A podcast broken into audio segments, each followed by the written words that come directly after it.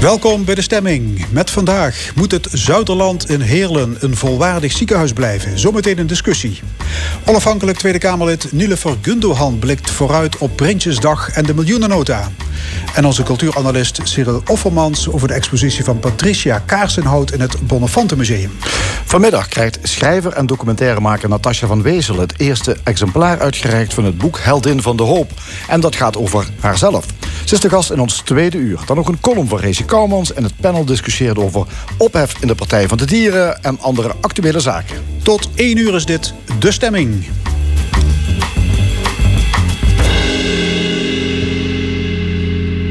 Zaterdag wordt in Heerlen gedemonstreerd tegen inkrimping van het plaatselijke Zuyderland ziekenhuis. Het bestuur is van plan om het beddenhuis, de intensive care en de spoedeisende hulp over te hevelen naar de locatie in Sittard-Geleen. En dat vanwege groot personeelsgebrek. Het leidt tot veel beroering in Parkstad. Tegenstanders vinden het onaanvaardbaar dat Heerlen straks geen volwaardig ziekenhuis meer heeft.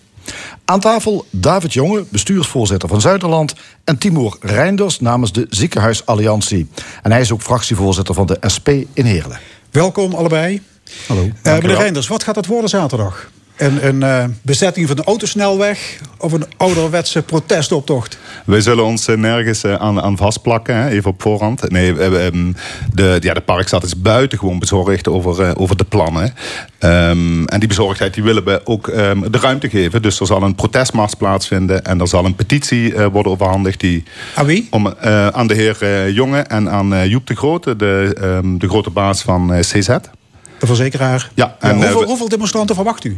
Dat, is, dat laat zich altijd raden. We hopen op goed weer. Uh, maar ja, we denken aan duizend, duizend tot tweeduizend. Maar dat is altijd moeilijk te voorspellen.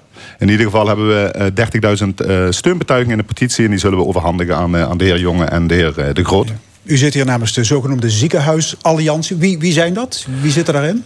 Uh, de Ziekenhuisalliantie is ooit begonnen uh, met alle Heerlense partijen. Um, en dan heb ik het echt over alle partijen in de gemeenteraad. Maar ondertussen zijn dat uh, negen gemeentes, voltallige colleges en gemeenteraden. Maar ook tal van maatschappelijke partners, zoals uh, M K B Parkstad, F N V Parkstad, um, Queer Parkstad, Jongerencentrum Output, enkele zorgorganisaties. Dus uh, ja, een, een bonte verzameling uh, van, uh, van bezorgde partijen. Ja, David Jonge, bestuursvoorzitter van Zuyderland. Ja, er is veel commotie en mm-hmm. emotie over de plannen. Had u zoveel tegenstand verwacht? Ja, dat is altijd moeilijk in te schatten. Kijk, um, wij snappen heel goed, en ik snap heel goed de emotie. Hè, ja, maar u bent een jongen van de Oostelijke Mijnstreek, ja, volgens ja, mij. Ik hè? ben geboren in Heerlen, ik ben opgegroeid in Simpelveld en in de Kerkraad op de middelbare school uh, gezeten. Maar kijk, we staan hè, met de gemeente trouwens, hè, en ook met alle partners die uh, bij de alliantie zijn aangesloten. We staan in Zuid-Limburg voor een waanzinnige opgave. Als je kijkt naar ja, hoeveel zorg de komende jaren voor de inwoners nodig is. Hè. We staan op alle lijstjes, als het nou over hart- en vaatziekten, longziekten, overgewicht, roken. We staan op alle lijstjes uh, op nummer één, maar dat zijn dan wel de verkeerde uh, lijstjes, of nummer twee. En wij gaan uh, ongeveer driehonderdvijftig miljoen investeren in twintig dertig. Hè. We zijn aan het nadenken over twintig dertig. In nieuwbouw, waarvan een groot deel uh, in Heerlen. Want dat gebouw is uh, zeg maar end of life, zoals we dat noemen. Dat is gewoon echt heel oud uh, en kost heel veel geld in onderhoud elk jaar. En we zijn aan het nadenken, dus we hebben nog geen besluit genomen. Maar we zijn aan het nadenken over hoe we dan de zorg gaan organiseren. Ja, dat, in daar komen we straks uitgebreid op ja. terug. Maar heeft u begrip voor alle protesten? Of zegt u, daar wordt ook een heleboel onzin uitgekraamd? Um, allebei. Um, kijk... Uh, nogmaals, ik snap echt de, de commotie, maar het lijkt wel, hè, en dat reken ik mezelf ook aan, wij hebben een heel inhoudelijk, rationeel, feitelijk onderbouwd verhaal. En dat stuit op een golf van, nogmaals zonder oordeel, hè, van emoties. En die twee werelden, uh, die bereiken elkaar niet. We hebben vrijdag wel met een vertegenwoordiging van alle colleges uit de Mijnstreek, uh, colleges van B N W uit de Mijnstreek gesproken. En daar hebben we wat verbinding gemaakt. Maar het is gewoon heel ingewikkeld om ons verhaal op een goede manier over de bühne te brengen. Ja, en dan we, in de laten zomer... we eens kijken naar dat, naar dat verhaal. Ja. Uh, het plan is om van Zuyderland... Um, om, om, de, om het beddenhuis en de spoedeisende hulp en de intensive care te verplaatsen naar Sittard-Geleen. Um, waarom is dat nodig? Kijk, wij... Wij staan als een huis, hè. Zuyderland staat als een huis op allerlei gebieden. We zijn een van de allerbeste topklinische ziekenhuizen van Nederland. We staan er financieel goed voor. Maar ons nadeel is dat wij eh, op twee locaties, vierentwintig zeven, alles in de lucht moeten houden. Dus we hebben roosters hè, voor medewerkers en dokters op twee locaties. Dat knelt. Dat knelt enorm. Dat knelt nu al. Het kost ons de grootst mogelijke moeite op dit moment om bijvoorbeeld twee spoedeisende hulpen open te houden. Nou, en de inschatting, als je gewoon kijkt naar toenemende zorgvraag, afnemende beschikbaarheid van personeel. Hè, de vraag is of we dat, hoe lang we dat nog volhouden. Okay. En onze inschatting is, dat houden we niet lang meer vol.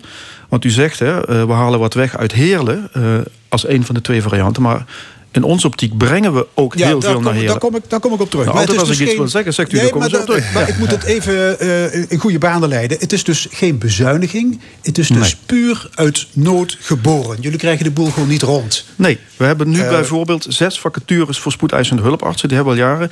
Die zijn er niet in Nederland. En daarmee staat dus de S E H onder druk. We hebben nog steeds twee operatiekamers uh, dicht van de negentien. Waardoor we veel te lange wachtlijsten hebben voor mensen die op een uh, operatie, operatie staan te wachten. We hebben daar mensen nodig, die zijn niet te vinden in Nederland. En dan kun je wel zeggen, je hou alles maar op twee plekken open. Dat gaat nu al bijna niet. Ja. En dat is niet om Parkstad te pesten of de gemeenteraad te pesten. Wij garanderen, welke variant we kiezen, want nogmaals, we hebben nog geen besluit genomen, dat voor de hele mijnstreek de topziekenhuiszorg overeind blijft. En daarom juist is dit ook een variant die best goed onderbouwd is. Timoor Reinders, uh, S P-fractievoorzitter in Heerlen en woordvoerder van de Ziekenhuisalliantie. Ja, wat, wat zijn uw bezwaren eigenlijk? Nou ja, kijk, ik ben, uh, daarnaast ben ik trouwens ook uh, Heerlenaar. En um, um, zoon van twee ouder wordende ouders, uh, vader van twee opgroeiende kinderen. Um, en onze regio, die Parkstadregio, die is, uh, die is enorm dik bevolkt. driehonderdduizend mensen, hè, de vijfde stedelijke regio van dit land. Maar helaas ook de ongezondste regio. Helaas ook de meest vergrijzende regio ja, en helaas goed, ook dat de armste regio. Dat hoor David Jonge ook vertellen. Ja. Nou ja, en, en um, juist om die reden is het voor ons echt onacceptabel. Weet je, heel veel mensen hebben geen eigen vervoer in onze stad. Um, deze regio is aan het opkrabbelen hè, in allerlei opzichten.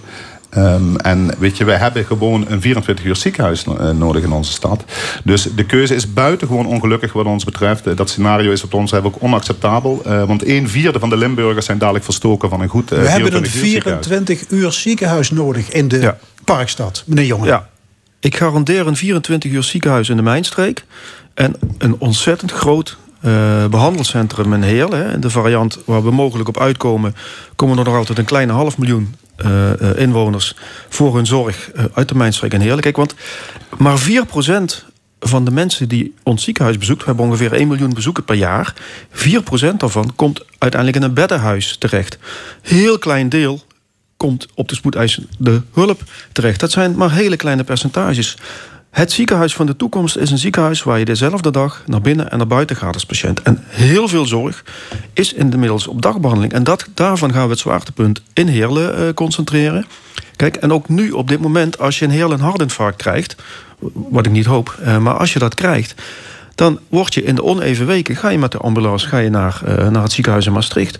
Als je in Vaals in de ambulance belandt omdat er iets met je aan de hand is, omdat je kanker hebt, dan ga je met de ambulance ga je naar Sittard. Als je in echt uh, in de ambulance belandt omdat je iets aan je longen hebt, dan ga je met de ambulance naar Heerlen. Het beeld dat overal een ziekenhuis bestaat wat alles biedt, dat is in heel Nederland niet meer zo.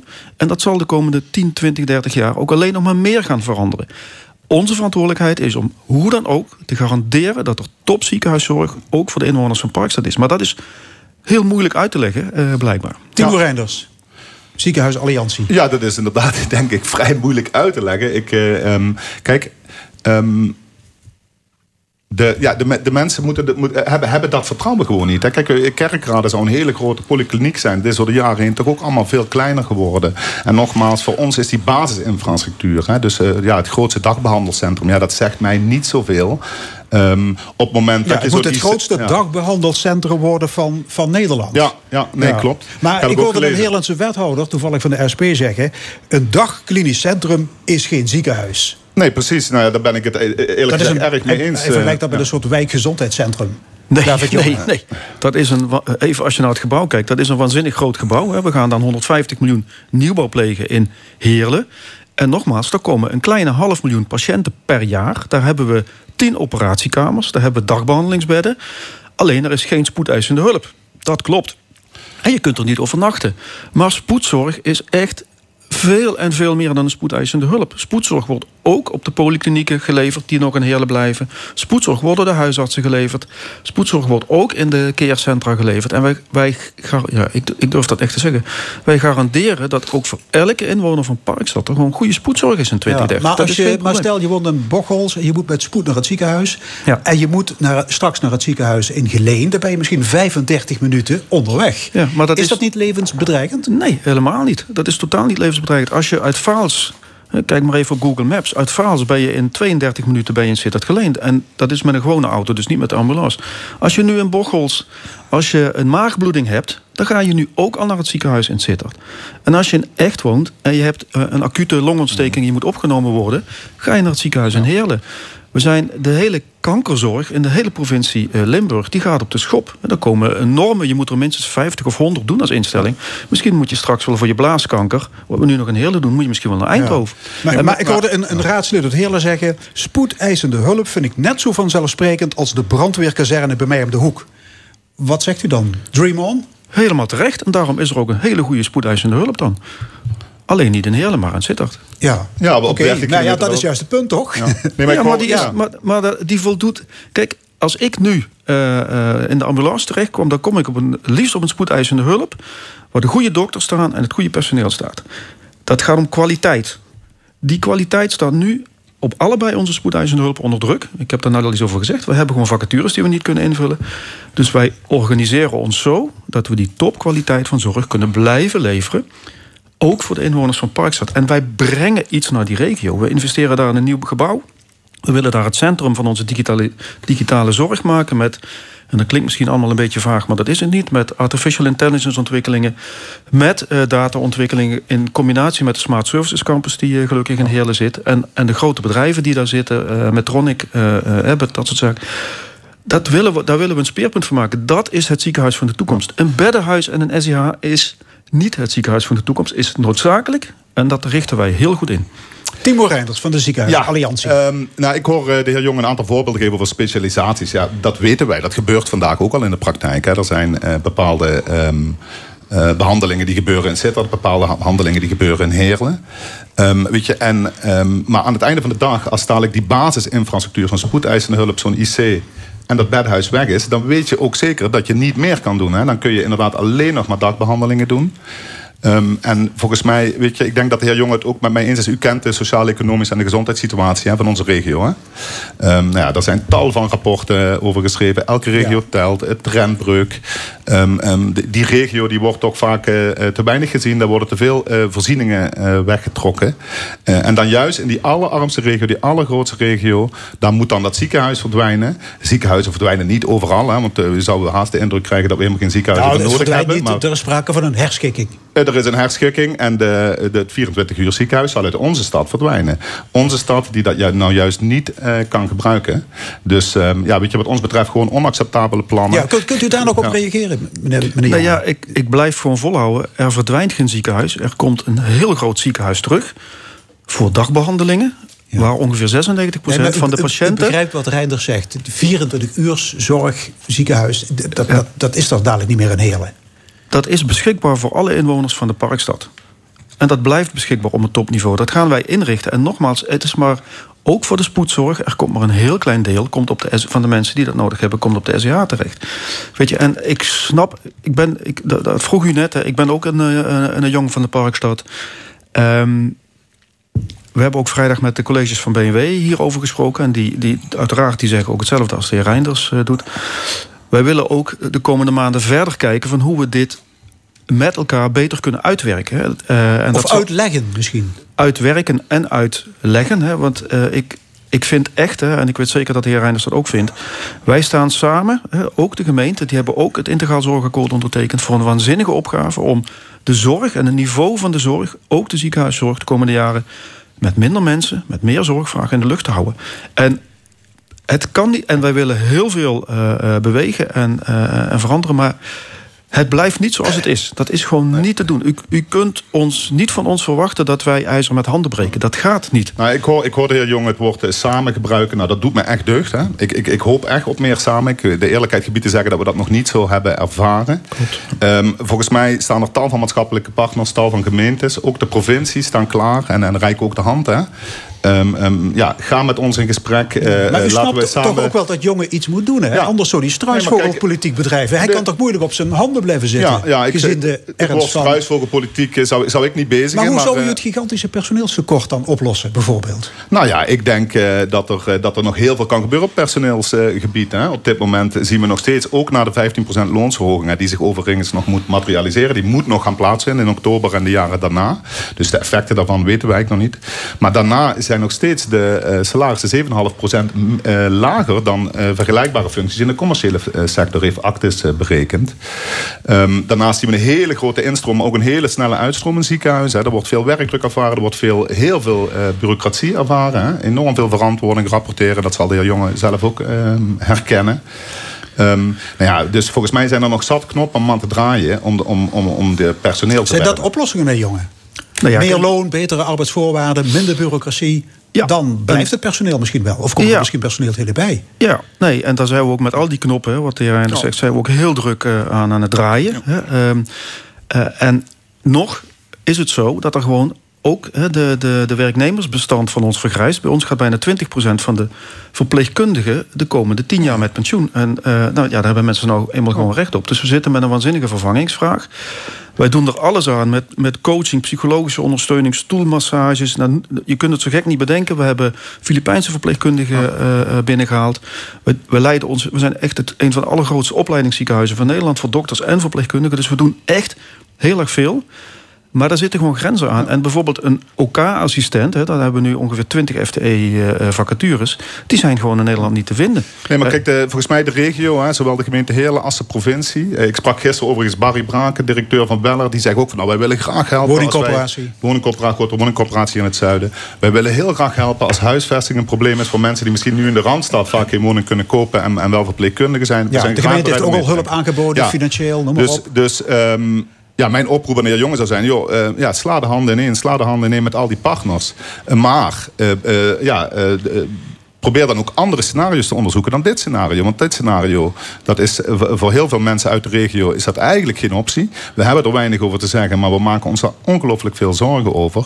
Um, werk met ons samen. We zien dat er grote uitdagingen zijn. We zijn graag bereid om alles te doen. Um, al die partijen om alles te doen om daarin een bijdrage te leveren. En laten we dan opnieuw aan tafel gaan... en laten we ook andere scenario's met elkaar onderzoeken. Ja, er zijn nog gesprekken gepland met bewoners, belangengroepen, de ja. politiek... Ja. We gaan uh, uh, serieus met de inwoners... Uh, ja, niet serieus praten bestaat niet. Hè. We gaan echt uh, met de inwoners praten. Gaan we, komende week gaan we dat, die data ook bekendmaken. Dus even zoeken naar hoe je dat doet. Uh, op een goede manier. Uh, we hebben vrijdag met de colleges van B N W ook afgesproken... dat we door gaan praten. Hè. Dus uh, ook op basis van de oproep wat, uh, wat de heer Reinders... En, en op basis zegt, van de meerdere scenario's of op basis we, van het ene scenario... dat we gaan doorpraten. Ligt. Wij hebben twee scenario's op tafel. Hè, met wel ja, een voorkeur. Hebben, ja, voorkeur uitgesproken. Ja. Wanneer, laatste vraag, wanneer hakt het bestuur van Zuyderland de knoop door? Als de tijd rijp is. Kijk, als wij een knoop hakken en we hebben vervolgens de hele regio in de gordijnen en als vijand, dan hebben we toch iets niet goed gedaan. Uh, en het komt echt niet, het hoeft niet eenendertig december om één minuut voor twaalf. Hartelijk dank voor deze discussie. David Jonge, bestuursvoorzitter van Zuyderland, en Timoor Reinders van de Ziekenhuisalliantie. Graag gedaan. Graag gedaan. Ja, en deze week dan valt de derde dinsdag van september, Prinsjesdag dus. En wij kijken er zo meteen al naar vooruit met Tweede Kamerlid Nilüfer Gündogan. Maar eerst Ben Harper, Blind Boys of Alabama met There Will Be a Light.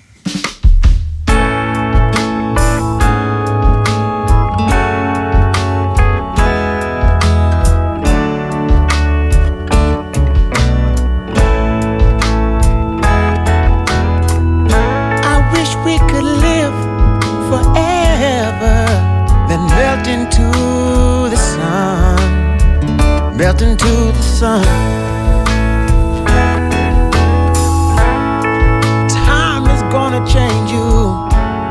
Want to get you on the run, get you on the run. There will be, there will be, there will be a light. There will be a light. There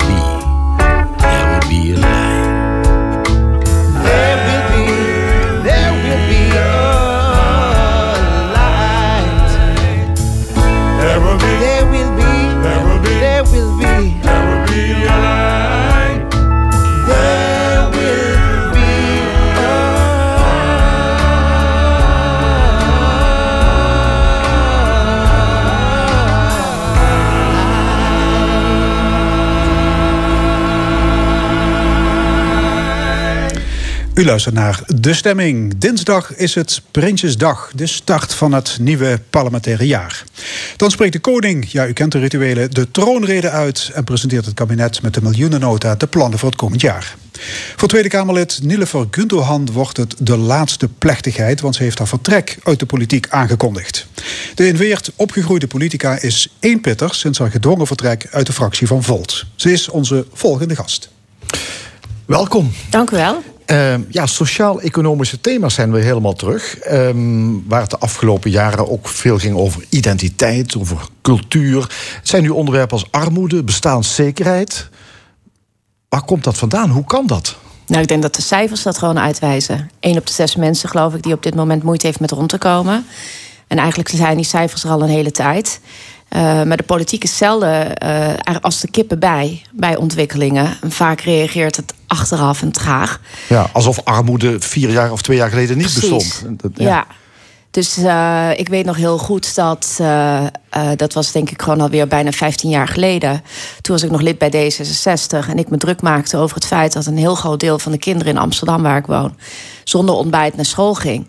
Toen was nog de teneur bij D zesenzestig van Uh, wij zijn een liberale partij, wij bemoeien ons minimaal achter de voordeur. Ja. Nou, dat is inmiddels gewoon uh, bijna bij iedere partij gewoon compleet veranderd.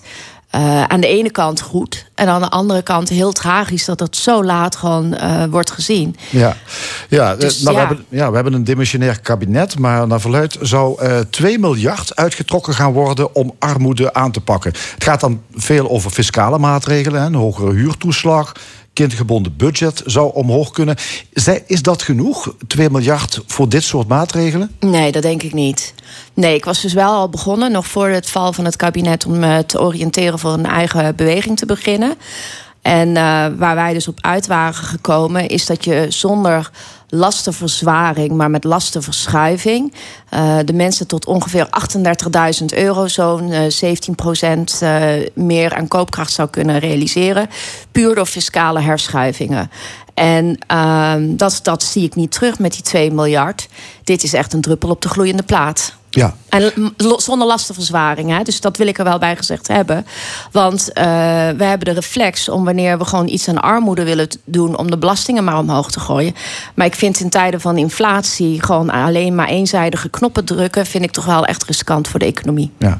Een hoger minimumloon, is dat misschien ja, niet de oplossing, maar wel een belangrijk deel van de oplossing? Nou, het zal bijdragen, maar zolang gewoon de belastingdruk op arbeid in Nederland vergeleken met andere Europese landen ongekend hoog is, dan maakt het niet uit, denk ik, of dat je gewoon zestien euro bruto verdient of achttien. Als de fiscus een groot deel daarvan gewoon int, ben je het alsnog kwijt. Dus kunnen we alsjeblieft een keer iets doen aan die belasting op arbeid. Dat gaat in Nederland echt gigantisch mis. Ja. Want intussen weten we ook dat bijvoorbeeld de zorgpremie, die schijnt weer omhoog te gaan volgend jaar. honderdvijftig minimaal. Ja. Ja, dus we zijn aan de ene kant halen we bij de mensen die heel weinig hebben, maar zij zijn er met heel veel, halen we heel veel belastingen op. En vervolgens gaan we gewoon dat weer teruggeven. En iedere keer dat je geld herverdeelt, dus zowel bij degene die het verdient, ophaalt, als wel als overheid weer teruggeeft, ga ik je geld kwijt omdat je overhead moet betalen. Dus het is een krankzinnige manier om een herverdeling te doen. Dus mijn voorstel zou zijn, herverdeel minimaal. Zorg ervoor dat gewoon wat bruto binnenkomt maximaal netto overblijft.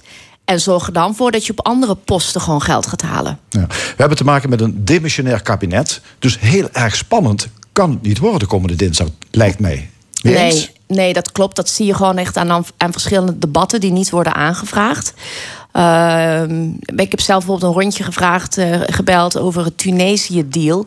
Die, uh, de migratiedeal. Precies, die de spuigaten begint uit te lopen. Uh, het aantal illegale migranten vanuit Tunesië naar Italië is alleen maar toegenomen sinds die deal. Daar is geen parlementaire verantwoordelijkheid afgelegd. En van de week mochten Europarlementariërs niet eens binnenkomen. En collega's van andere politieke partijen die ongeveer hetzelfde hierin staan, die zeggen zo van ja, als we nu een debat hierover gaan aanvragen, dan is het hek van de dam. Dus men probeert gewoon alles wat beladen is een beetje te laten, zodat hopelijk een volgend kabinet er voortvarend uh, werk van kan maken. Ja, maar het ligt toch voor de hand dat migratie, dat dat een belangrijk onderdeel gaat worden van de verkiezingscampagne die straks gaat beginnen. Het kabinet is daarover gevallen. Dus ja, op een, uh, een aanname die niet terecht blijkt te zijn volgens onder andere het ja. eigen departement. En uh, dat mag geen verrassing zijn, want de W R R, de Wetenschappelijke Raad voor Regeringsbeleid, heeft ook al eerder gezegd dat Nederland gewoon uh, het model van Canada zou moeten omarmen. Dat betekent dat je een bepaald aantal mensen ja, per jaar toelaat. Maar dus, is dat, gaat, gaat, dat een, gaat dat het thema worden in de... los van armoede, bestaanszekerheid, migratie? Ja, ik denk het wel, want je ziet in tijden van schaarste... wat een natuurlijke menselijke reflex is... dat je dan gewoon nog minder zin hebt dat er mensen bijkomen. Tegelijkertijd hoorde je net ook al tekorten in de zorg. Waar gaan wij onze verpleegkundigen vandaan halen? Tekorten in de techniek. Waar gaan wij onze toekomstige uh, mensen halen die de wegen aanleggen? De harde wegen zo, waar we met uh, vrachtwagens overheen gaan. Als wel de digitale infrastructuur die gewoon nog een tandje omhoog moet. Dus ja, weet je, het, is, het, is, het zijn communicerende vaten. Dus een integraal, holistische visie. Hoe doen we dit? Hoe zorgen we er tegelijkertijd voor dat er voldoende woningvoorraad is? Dat de mensen die hier een steentje kunnen komen bijdragen... dat ook gewoon plek vinden. Ja, dat is een heel, dat is een beladen discussie geworden. En je zag het net ook al. Het wordt dan een discussie van... aan de ene kant de feiten en de keiharde cijfers... die gewoon heel ingewikkeld zijn, zoals ze al zijn. En die doen al pijn. En aan de andere kant de emotie. Ja, maar niet bij mij. Ja. Niet bij mij, not in my backyard. Om het zo maar eens even te zeggen, heel flauw. En toch moet het bij... ons allen in de achtertuin iets gaan gebeuren. Want we moeten met z'n allen we, een beetje inleveren. We hebben, we hebben, we hebben mensen nodig, ja. Ja. ja. U bent onafhankelijk Tweede Kamerlid. Uh, u zat in de fractie van Volt. Uh, nou ja, dat is uh, een en ander gebeurd. U bent uh, uit uh, de fractie gezet. Rumoerige periode. Hoe gaat het nu met u? Beter, maar nog steeds niet volledig hersteld. Ik was in uh, juni nog bij de neuroloog. Uh, dus ik heb nog steeds last van mijn oog... waar uh, toen destijds die verlamming is geweest... En uh, mijn energieniveau is ook niet meer wat het was voor die tijd. Maar nou. wel gelukkig aan de betere hand. Ja. Heeft het, dus, heeft het u ook iets opgeleverd? Heeft u er iets van geleerd? Gaat u iets dingen misschien anders doen? Ja en nee. Tuurlijk, dit soort grote gebeurtenissen in je leven... die vormen je. Je vraagt je gewoon af, wat heb ik dan gedaan dat ik dit verdien? Uh, nou ben ik nogal direct... Maar om dat grensoverschrijdend te noemen... Nou, het is heel duidelijk dat rapport van Volt zelf... honderdvierennegentig pagina's... daar hebben vers- verschillende journalisten in gelezen. En die hebben, zijn allemaal tot de conclusie gekomen... er was geen sprake of niks wat bewijst dat dit het was. Dus u zegt eigenlijk... ik had, gaan, ik had uh, ook met de kennis van u niet anders gereden. Uh, nou, nou ja, ik gedaan. stuur nogal snel op resultaat... in plaats van op uh, relatie. Er zijn natuurlijk gewoon verschillende vormen van leiderschap. En ik herken me dan eerder in... Uh, uh, uh, kom even niet op de achternaam, David... Jonge, jonge. David Jong, dat ik dan denk, je moet met die feiten moet je gewoon vooruit. En ik kan me voorstellen dat mensen, dus dan zoals Timoor... dus dan denken van, ja, maar je raakt mij in mijn gevoel. Dat snap ik heus wel. Ik ben niet, zeg maar, gewoon uh, compleet uh, uh, one-track-minded. Maar dingen moeten wel gedaan worden, hoe pijnlijk ze ook zijn. Heeft, heeft u nagedacht over, het, uh, over de oprichting van een eigen politieke beweging? Ja, daar heb ik wel over nagedacht. En? Geen, geen haalbare kaart? Nee, want ik, ik uh, zat gewoon met mijn eigen gezondheid, zoals ik net zei. Dus ik begon vrij laat het serieus gewoon uh, te oriënteren. En toen het kabinet viel, wist ik het eigenlijk al vrij zeker. En toen wilde ik toch wel uh, nog even de tijd nemen om het echt... meer, nou ja, meer dan honderd procent bestaat eigenlijk niet, maar volledig... honderd procent erachter te staan dat dit het zou zijn van... Uh, dit, dit gaat hem nu niet worden. Ja. Anderzijds, ja, er zijn eenentwintig fracties in de Tweede Kamer... dus nog meer fragmentatie. Ja, daar zit ook niemand op te wachten, denk ik. Hè? Nee, maar dat speelde ook mee. We vonden ook wel echt terdege dat we dan ook echt iets moesten toevoegen. En dan kom je bijvoorbeeld bij die grote thema's, dus uh, bestaanszekerheid. Hoe kan je ervoor zorgen dat meer mensen... want wij verdienen zo'n achthonderd miljard... Uh, euro per jaar. Dat is een behoorlijke kluif met geld. En toch, en we zijn een van de rijkste landen ter wereld... met zo'n bijna vijfenvijftig, zestigduizend dollar... wat internationaal wordt gerekend per hoofd van de bevolking. Maar een aanzienlijk deel van onze landgenoten... heeft het gewoon, uh, staat er gewoon financieel slecht voor. U bent groot voorstander van Europa. Ja. Uh, vindt u dat de Europese dimensie voldoende wordt belicht in de landspolitiek in Den Haag? Ik vind dat hij ook daarin weer doorslaat naar zwart of wit. Of het wordt gewoon doorgeslagen eurofilie. Daar herken ik mezelf ook niet in. Uh, het is denk ik net zoiets dat je van je partner of van je familie houdt... maar daar kan je ook prima kritiek op hebben. Dat lijkt een soort taboe te zijn bij de partijen die voor Europa zijn. En dan heb je de partijen die nou ja, negatief of tegen Europa zijn. Ja, die vind ik helemaal gewoon... Uh, die moeten eens goed kijken naar het Verenigd Koninkrijk... wat de Brexit heeft veroorzaakt. Ja, maar alle grote problemen raken aan Europa, hè? Absoluut. Migratie, ja. uh, klimaat, digitale veiligheid, defensie... allemaal. En dat staat bij de burgers ook niet altijd even helder op het netvlies. Nou, dat snap ik wel. Want de meeste mensen, uh, laat ik, ik ben zesenveertig... veel van mijn vrienden verkeren, zoals dat dan zo mooi heet, in de spits van hun leven, die zijn gewoon vooral bezig om hun twee of drie kinderen gewoon iedere ochtend op tijd op school te krijgen. Dat ze keurig gewoon uh, hun, hun huiswerk hebben gedaan. En die moeten nog een vakantie ja, boeken. Je mag de rekeningen... tijd om de State of the Union van van der Leyen te volgen. Precies. Die, weet, ja. Of achter de komma te lezen wat er met die Tunesië deal aan de hand is, of in de NAVO gebeurt, et cetera. Dus ik snap dat wel. Uh, maar dat betekent niet dat de politiek daarvoor in een snoesstand moet staan. Het is, wij willen volksvertegenwoordigers zijn. Wij hebben meer te dienen dan gewoon alleen wat er leeft onder de bevolking. We moeten ook gewoon naar voren kijken en gewoon ons beseffen wat over twee jaar of over twintig jaar op ons af kan komen. Hoe kijkt u terug op tweeënhalf jaar lidmaatschap van de Tweede Kamer? Het is denk ik het meest eervolle werk wat ik ooit heb mogen doen. En ik mag het nog steeds even doen. Ik vind oprecht gewoon... Uh, ja, het, het, het is gewoon... Uh, het is, ik, ik ben een democraat in hart en nieren. Ik kom uit een land waar de democratie... Uh, Uh, mijn ouders dan, vakkundig is afgebroken. Turkije. Turkije, ja. En voor mij is het bewaken van de democratie is echt wel iets waar ik... Uh, daar kan je me midden in de nacht van wakker maken. Ja. Daar... Is er voldoende bijtkracht? Nou, nee, het mag wat sterker in Nederland. Ja. Hmm. Ja, dat mag zeker. Bijvoorbeeld, uh, uh, wij mogen in Nederland niet toetsen aan de grondwet. Dat gebeurt dan via allerlei omwegen dan alsnog. Um, maar dat, dat zou bijvoorbeeld uh, constitutioneel opgelost moeten worden. Constitutionele toetsing zou eigenlijk wat mij betreft een uh, voorwaarde moeten zijn. Uh, ik denk of je... Ik, verschillende staatsrechtgeleerden gehoord die zeggen dat je niet per se een constitutioneel hof nodig hebt, maar wel dat iedere rechtbank of hoven zouden wel constitutioneel moeten kunnen toetsen, afhankelijk van het niveau waar het geschil is op, en dan steeds verder omhoog kunnen gaan. Dus ik, ik denk dat er gewoon dat, maar het gaat ook denk ik gewoon um, de rechtsstaat, de beleving van de rechtsstaat, om bijvoorbeeld een paar voorbeelden te geven die vrij actueel zijn. Dat is toch uh, minister Henk Kamp. Dat harteloze beleid waardoor hij in die fraude stond, wederom niet naar de feiten kijken. De ja, ambtena- hij werd deze week, even uitleggen, verhoord door de enquêtecommissie, ja. parlementaire enquêtecommissie fraudebeleid. Ja. En w- wat heeft u zo geërgerd aan het optreden van oud-minister Kamp? Het niet luisteren naar de feiten, niet rationeel in de wedstrijd staan. Ik vind en ik denk dat fraude keihard aangepakt moet worden, terwijl de cijfers keihard anders zijn.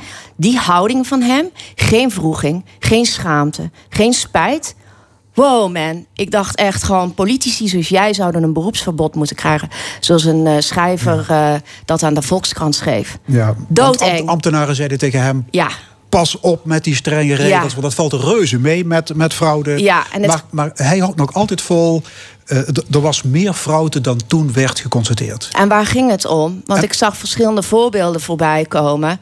Een vader die aan zijn dochter, die in de bijstand zit, tweehonderd euro overmaakt. Ze heeft drie kinderen. Hé uh, hey meisje, vijftig euro voor jou en vijftig euro voor ieder van je kinderen. Vervolgens wordt dat gezien als uh, uh, onverdiende inkomen. Keihard aangepakt, boete eroverheen. Kijk, als ik tweehonderd euro krijg van mijn moeder, is er geen hond die ernaar kraait. Maar zodra je in een uitkering zit, word je als fraudeur aangestempeld. Ja. Terwijl hoeveel ouders maken niet af en toe een leuk bedrag over, en de een kan twintig euro missen en de ander kan tweeduizend missen. Maar de harteloosheid en dan wel gewoon enorme subsidies geven en, het, en, en, en grootbedrijven en uh, compleet gewoon allerlei belastingen gewoon in box twee en box drie maar laten gaan. En dan kom ik dus weer terug, ongekende belastingen op arbeid, keihard aanpakken van zij die al kwetsbaar zijn, daar totaal geen lerend vermogen in hebben. Wow. Ik, uh, ik ben blij dat Henk Kamp niet in mijn vriendenkring zit. U kreeg ook te maken met bedreigingen. Ja. Uh, zelfs van een collega-Kamerlid, Gideon van Meijeren van Forum voor Democratie. W- wat deed hij? Hij stuurde u intimiderende mailtjes, hè? Nee, zijn achterban. En uit de telegramgroepen van, uh, van, uh, van hen... Heeft, uh, N R C heeft daar toen uh, undercover onderzoek naar gedaan. Werd inderdaad gewoon uh, elkaar gewoon opgehitst om uh, mij het leven uh, moeilijk te maken. Ja, u heeft aangifte gedaan. Ja. En het O M gaat hem nu vervolgen wegens twee gevallen van opruiing tot geweld tegen de overheid. Ja. Ja, ambtshalve. Dus dat heeft niks met mijn aangifte te maken. En ik ben daar heel blij om. Want de scheiding der machten. Ik heb mijn plicht gedaan, vind ik, als burger. Want nogmaals, ik ben een democraat in hart en nieren. Je bent het oneens met het beleid van de overheid. Dan moet je democratisch. En dat betekent altijd, dat is het unieke kenmerk aan een democratie, geweldloos. Ja. Het oproepen tot geweld is eigenlijk gewoon het, het met de bijl inslaan op de wortel van de democratie. Ja, bleef, bleef er trouwens nog veel tijd over om uw eigenlijke werk te doen, namelijk het controleren van de regering.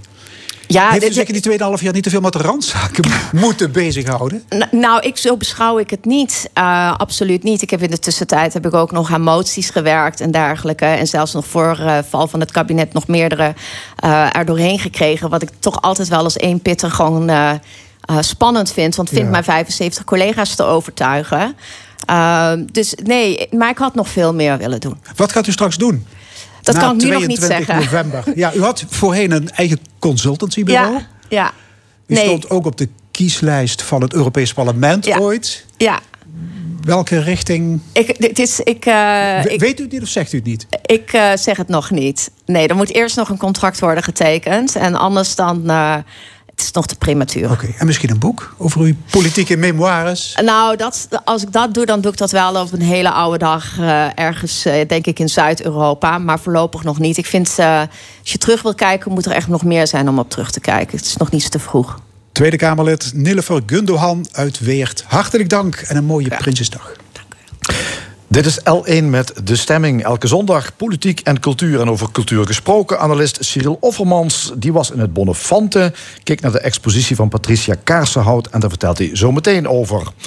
Maar eerst Ozark Henry, Indian Summer.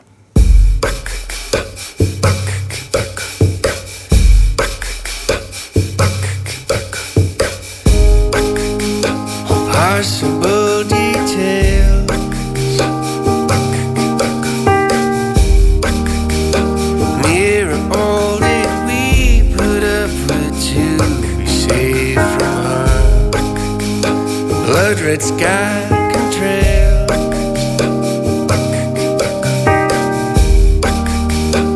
every motive I supply to dance away beside Indian summer.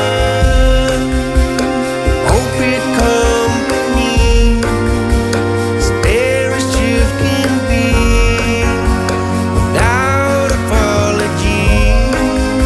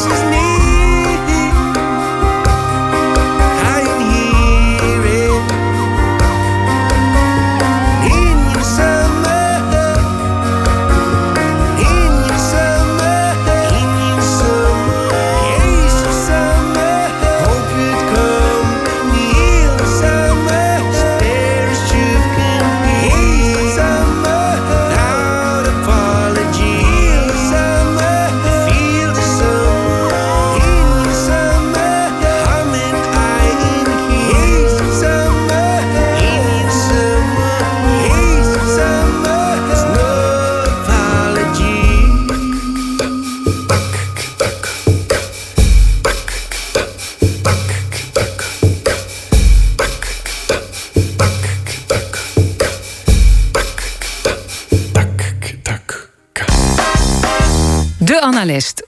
Vandaag onze cultuuranalist Cyrille Offermans. Cyrille, welkom.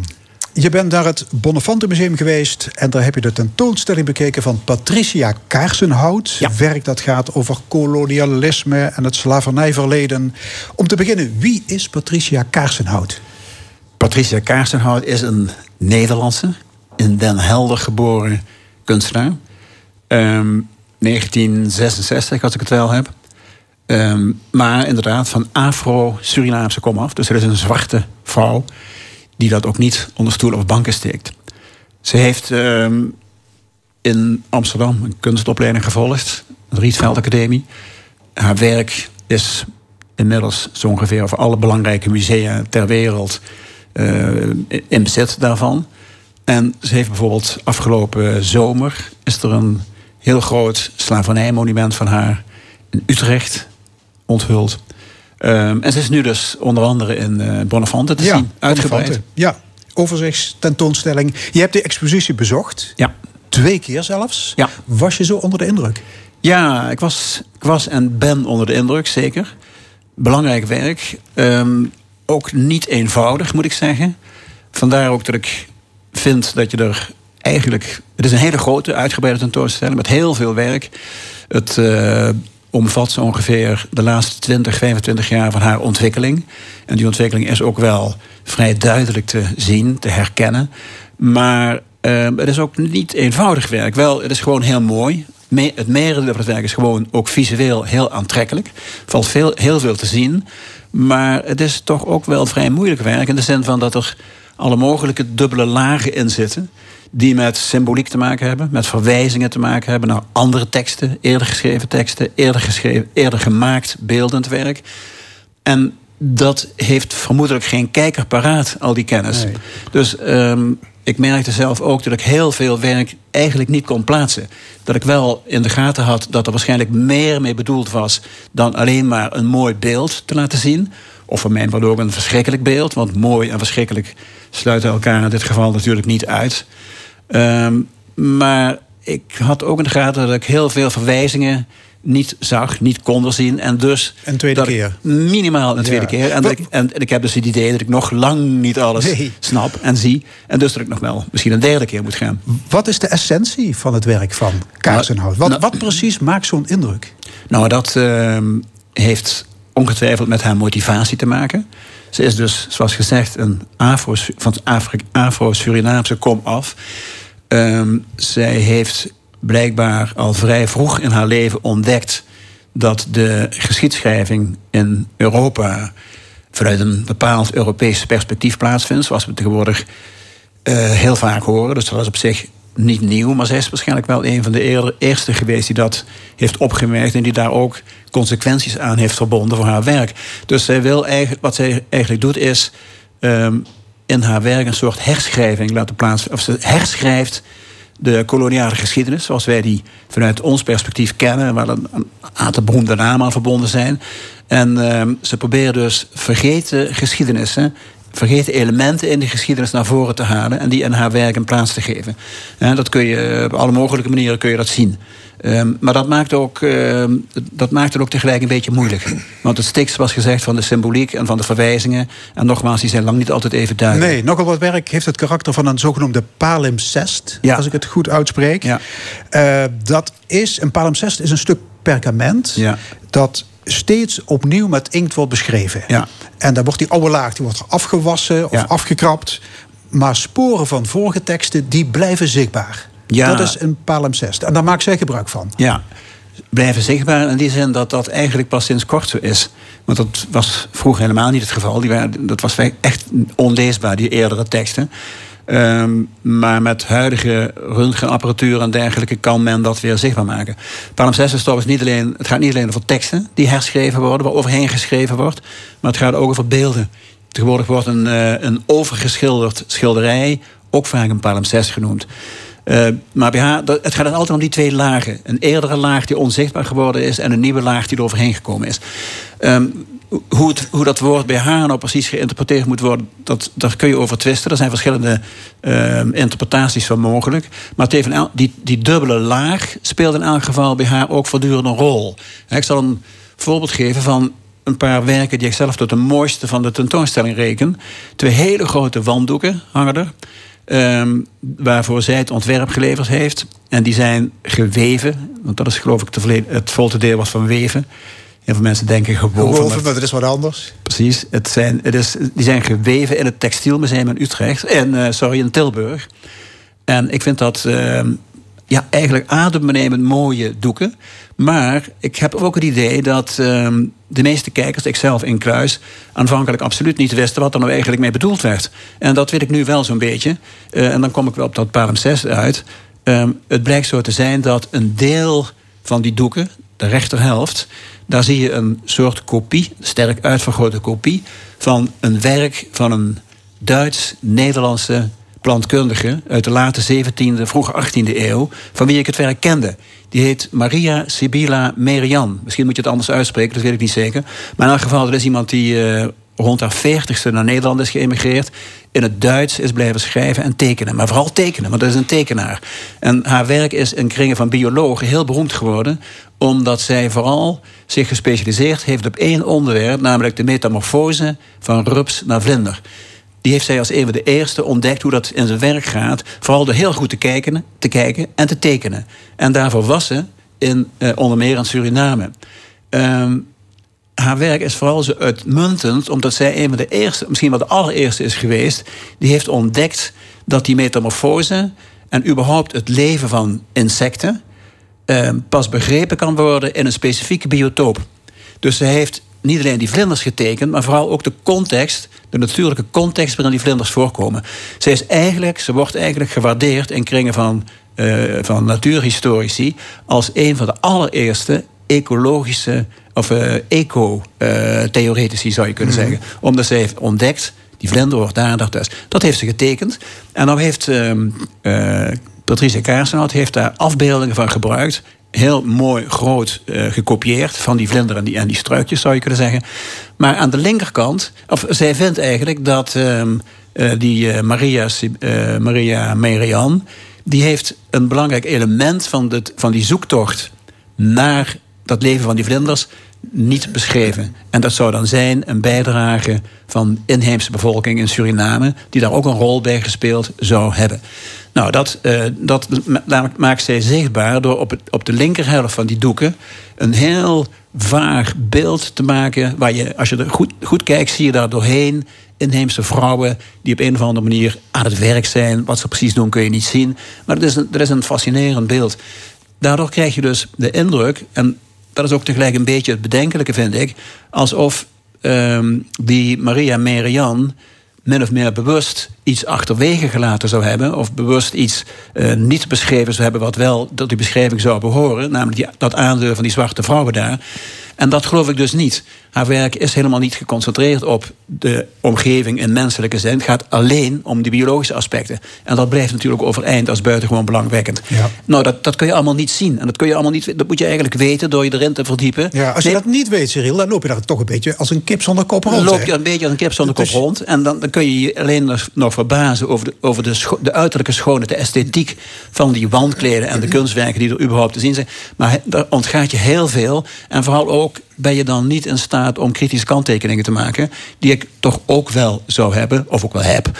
Uh, omdat ik denk dat het soms ook wel een beetje een eenzijdige en al te generaliserende kijk op de geschiedenis is. Is het activistische kunst? Dat Gaat het, zou ik het... Kaarsenhout vooral om de boodschap? Nou, dat is net het. Dat, dat zou ik zo niet zonder meer durven zeggen. Nee, het is wel degelijk heel erg esthetisch. En het is wel zo dat je af en toe die boodschap er ook wel duidelijk in ziet. Maar heel vaak ook niet.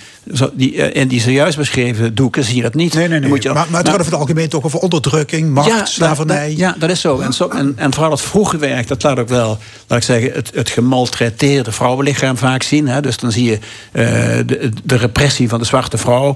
In het latere werk zie je, is dat trouwens veel minder het geval. Dat is veel even, evenwichtiger, zou je kunnen zeggen. Daar is die woede en die agressie in verdwenen. Dat zijn het eigenlijk meer eerbetonen aan belangrijke vrouwen in de geschiedenis van de uh, emancipatie van zwarte vrouwen. Maar ik zal een voorbeeld geven van wat ik dan toch op het randje van, van activisme vind, wat ik eerlijk gezegd nogal flauw vind. Er zijn, um, ze heeft een hele serie werk gemaakt dat, um, dat bestaat uit kopieën uit antropologische en historische studies. Boeken. Uh, voor, vooral Duitse uh, boeken uit, uit Duits, van Duitse origine. Nou, als je daarnaar gaat kijken, dan ontdek je op een gegeven moment, want die, er staat niet bij uit welke boeken dat komt. Maar ik ontdekte op een gegeven moment een boek, of een, een, een reproductie van een bladzijde, waarin het ging over Diderot. En dan moest je dus, je werd geacht als toeschouwer om een spijker te slaan in die teksten, en met name op woorden die je niet bevielen. Dus het woord, en het is natuurlijk allemaal uh, duidelijk dat je dan het woord slaaf niet mag, uh, dat mag niet, ja. En dan moet je daar... Ja, bij ieder werkje zag je een, en, dat, een, een, een hamer en, en ja, spijkers. Precies. En dat is dan de intersubjectiviteit die ze naast... Nou, dat vind ik dus nogal flauw, maar ook volkomen onterecht in dit geval. Want als er iemand was die in de achttiende eeuw het voor de emancipatie van zwarte mensen en überhaupt van niet-Europese mensen opnam, en die zich gericht heeft tegen de slavernij, dan was het wel Diderot. Diderot, een van jouw grote helden. Een van mijn grote helden, niet alleen, yes. maar, maar überhaupt een van de beste auteurs uit de achttiende eeuw.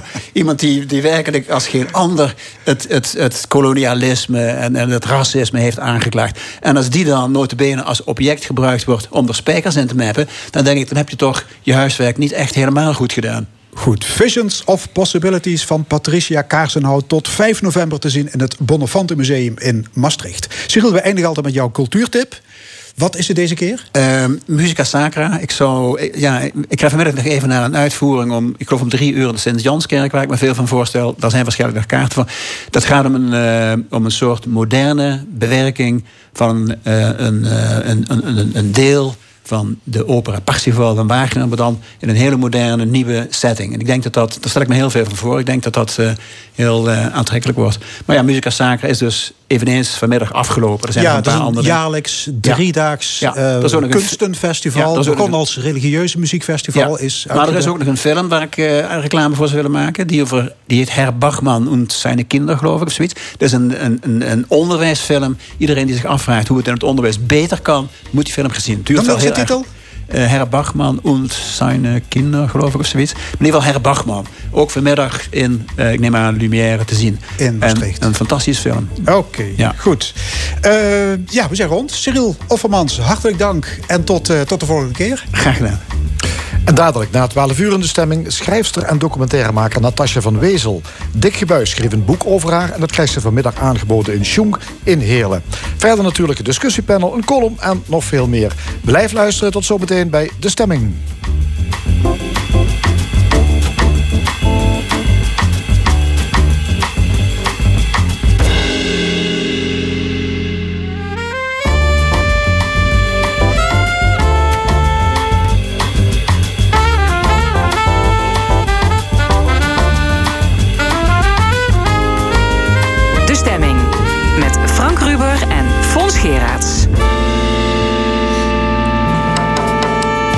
Ja, opnieuw welkom bij De Stemming. En wat allemaal in dit tweede uur. Straks het panel. Drie opiniemakers. Kelly Regterschot, Maren Slangen en Karel Leunissen. En ze discussiëren over ophef, over vakantieparken in Limburg en andere actuele zaken. Er is ook een column, gelezen door Resi Coumans. Maar eerst Natascha van Weezel. De pijn van oorlog stopt niet als de tijdgenoten zijn weggevallen. Kinderen en zelfs kleinkinderen blijven zitten met vragen en schuldgevoelens. Ook voor de zevenendertigjarige schrijver en filmmaker Natascha van Weezel is de Tweede Wereldoorlog nog niet afgelopen. Over haar werk en leven schreef Dik Gebuys een boek, Heldin van de Hoop. En dat wordt vanmiddag gepresenteerd in Schunk in Heerlen. Natascha van Weezel is onze volgende gast. Ja, welkom. Dank je wel. Uh, Zometeen uh, dus de boekpresentatie in Schunk. Een boek ja, over jou, ja. over je leven. Weet je wat erin staat? Nee, ik, ik heb dus nog niks gelezen. Oh. Dus ik, ik, ik weet niet... Uh, ik weet wel dat Dik, Dik en ik kennen elkaar al wel... nou, bijna tien jaar inmiddels al wel. Ik weet dat hij uh, me af en toe volgt. Uh, dus ik ben heel erg ja, benieuwd. Maar uh, geen enkel idee welke kant het op gaat? Ja, natuurlijk toch wel. Hè? Ja, het zal een beetje te maken hebben met, met onderwerpen... waar ik zelf veel aandacht aan ja. besteed. Dus ja. uh, inderdaad uh, de Tweede Wereldoorlog en hoe dat doorwerkt op volgende generaties. Maar ook uh, ja, Heldin van de Hoop. Ik vind het uh, een hele mooie titel. Ik word er een beetje stil van, eerlijk ja. gezegd. Want de vraag is, waar, waar put je hoop uit dan?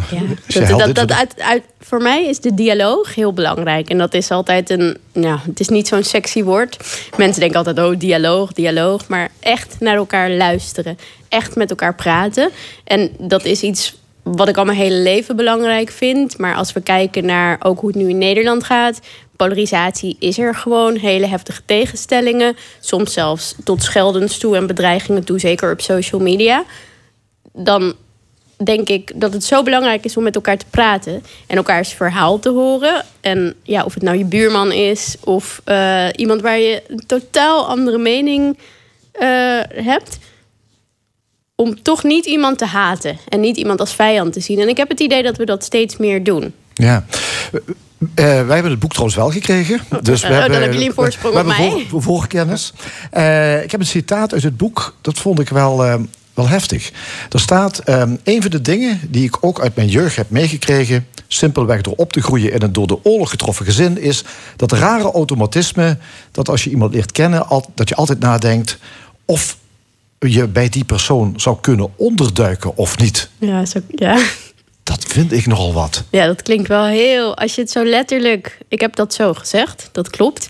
Uh, als je het zo letterlijk hoort, dan denk je inderdaad, wauw, waar maakt uh, die vrouw van zevenendertig zich zorgen over? Het is ook niet dat ik nu hier zo denk van, bij wie ja, kan ik, ik onderduiken, ik jongens? Is het, uh, ja. Uh, ja. Maar het is wel, als ik vriendschappen aanga, als ik relaties aanga, het gaat heel erg om vertrouwen. Ik moet gewoon heel erg voelen, wat doet iemand als het erop aankomt? En dat kan natuurlijk, als je de oorlog neemt als metafoor, dat is zo het allergrootste natuurlijk. Maar laat iemand mij niet stikken als iedereen tegen me zou kiezen. Of in moeilijke tijden, wat dat betreft. En daar heb ik een enorme radar voor, denk ik. Ja. Ik, ja. Ja. Je bent kind van, uh, van Joodse ouders, een kleinkind van ja, ook Joodse grootouders, hè, dus. Uh, In het boek lees ik ook dat jij de indruk hebt dat je niet mocht teleurstellen. Je moest alles goed maken. Ja, ik moest dat niet, maar dat is inderdaad heel erg mijn eigen interpretatie. Uh, je kan het niet goed maken. Kijk, ik zal ietsjes vertellen over mijn grootouders, want anders wordt het wel heel abstract. Maar uh, de ouders van mijn vader hebben als Joden ondergedoken gezeten in Nederland. Uh, mijn oma uh, in de Zaanstreek en mijn opa uh, op de Veluwe. Uh, nou, mijn oma heeft echt letterlijk twee jaar in één kamer gezeten. Echt een soort van Anne Frank verhaal. Mijn opa had dan iets meer vrijheid. En de ouders van mijn moeder die komen oorspronkelijk uit Polen. En dat zijn vluchtelingen geweest van Polen naar Den Haag. En uh, nou ja, toen kwam hier uiteraard ook de oorlog. En toen zijn zij uh, verder gegaan naar uh, Zwitserland gevlucht. Uh, daar hebben ze de oorlog overleefd, maar nou ja, eigenlijk is zo'n beetje de hele familie van beide kanten vermoord. Ja. In concentratiekampen als Auschwitz. En als je opgroeit um, in zo'n familie, ten eerste valt dan al vanaf vrij jong op dat je gewoon een hele kleine familie hebt. Er waren, er waren gewoon vriendjes en vriendinnetjes. En dan heb ik het over de kleuterschool. Die zeiden, oh, we hebben familieweekend. En dan dacht ik, oh ja, oké, okay, ik heb een oma en een tante of zo. Uh, dus, dus daar groei je al mee op. Maar je voelt ook, en vooral met mijn oma, de moeder van mijn vader, die heb ik gekend totdat ik drieëntwintig was. Toen is zij overleden. Een hele nauwe, goede band. Um, maar zij zei wel bijvoorbeeld altijd, ze hadden mij moeten vermoorden en niet mijn zus. En ja, daar gaat zoiets gigantisch ja. groots van uit. En ik voelde haar verdriet. En natuurlijk zei ze nooit, oh, je moet het goed maken. Of uh, ze was juist ontzettend ja. extreem blij met mij. Maar want jij, jij, jouw moeder was het enige kind. Uh, en jij bent dan ook weer uh, de enige van de volgende generatie. Ja. Dus die druk was wel gericht op jou ook. Je kon dat ook niet ik, delen. Ik ja. voelde het wel zo. Ik, en, en ik ben ook iemand, het zit ook in mijn karakter. Ik wil heel graag dat mensen vrolijk zijn. Uh, maar ik merkte wel dat ik probeerde hun verdriet weg te nemen. En dat, dat kan niet. Ja. Jouw vader was de bekende journalist ja. Max van Weezel. Je moeder is ook journalist. Ja. Annette Bluich. Eh, kennen misschien de lezers van de Volkskrant, Groene Amsterdammer. Absoluut, ja. Eh, kennen haar. Eh, die oorlog, was die thuis ook, uh, speelde die altijd een rol? Was die altijd aanwezig? Ik bedoel, met twee ouders die journalist zijn. Je hebt het zelf, trouwens lees ik ook, het was een journalistenhol. Er lagen overal knipsels, uh, kranten, tijdschriften. Ja. Ja? Nog steeds trouwens, bij ja. mijn moeder thuis. Uh, maar nu ook bij mij thuis. Dus uh, ja, nee, dat... De oorlog was er altijd, maar niet helemaal uitgesproken. Dus er werd wel over de oorlog gesproken in ons gezin. Dat is anders dan bij heel veel andere families waar dat echt werd doodgezwegen. Dus bij ons was het wel, maar het was ook niet dat het op dagelijkse basis... oh, die Tweede Wereldoorlog, die Tweede Wereldoorlog, die Tweede Wereldoorlog. Het, het, het gaat dan in andere dingen zitten. Ja, mijn vader uh, was inderdaad een hele bekende journalist... maar ook absoluut een workaholic. Dus die... vond zijn werk heel erg leuk, ja. maar hij vluchtte ook in Die... zijn werk. Hij moest ook laten zien, kijk, ik besta. He, ik mag bestaan, ik ben goed zoals ik ben. En mijn moeder was heel erg betrokken bij, uh, bij de wereld... als buitenlandredacteur van de Volkskrant, inderdaad. En, en die was altijd met, met oorlogen bezig die op dat moment gaande waren. Dus ik heb echt letterlijk videobeelden van mezelf... dat ik twee was... en dat we naar Saddam Hussein op tv zaten te kijken. Van, oh, dit gebeurt er nu en dit gebeurt er nu. En, en toen kwam natuurlijk Srebrenica, verschrikkelijk. En, en Rwanda. En nou ja, er zijn altijd oorlogen. Ja. En mijn moeder had heel erg iets van... ik moet eigenlijk persoonlijk zorgen dat dit niet weer kan gebeuren. Wat ook niet kan. Dus nee. de oorlog was er altijd.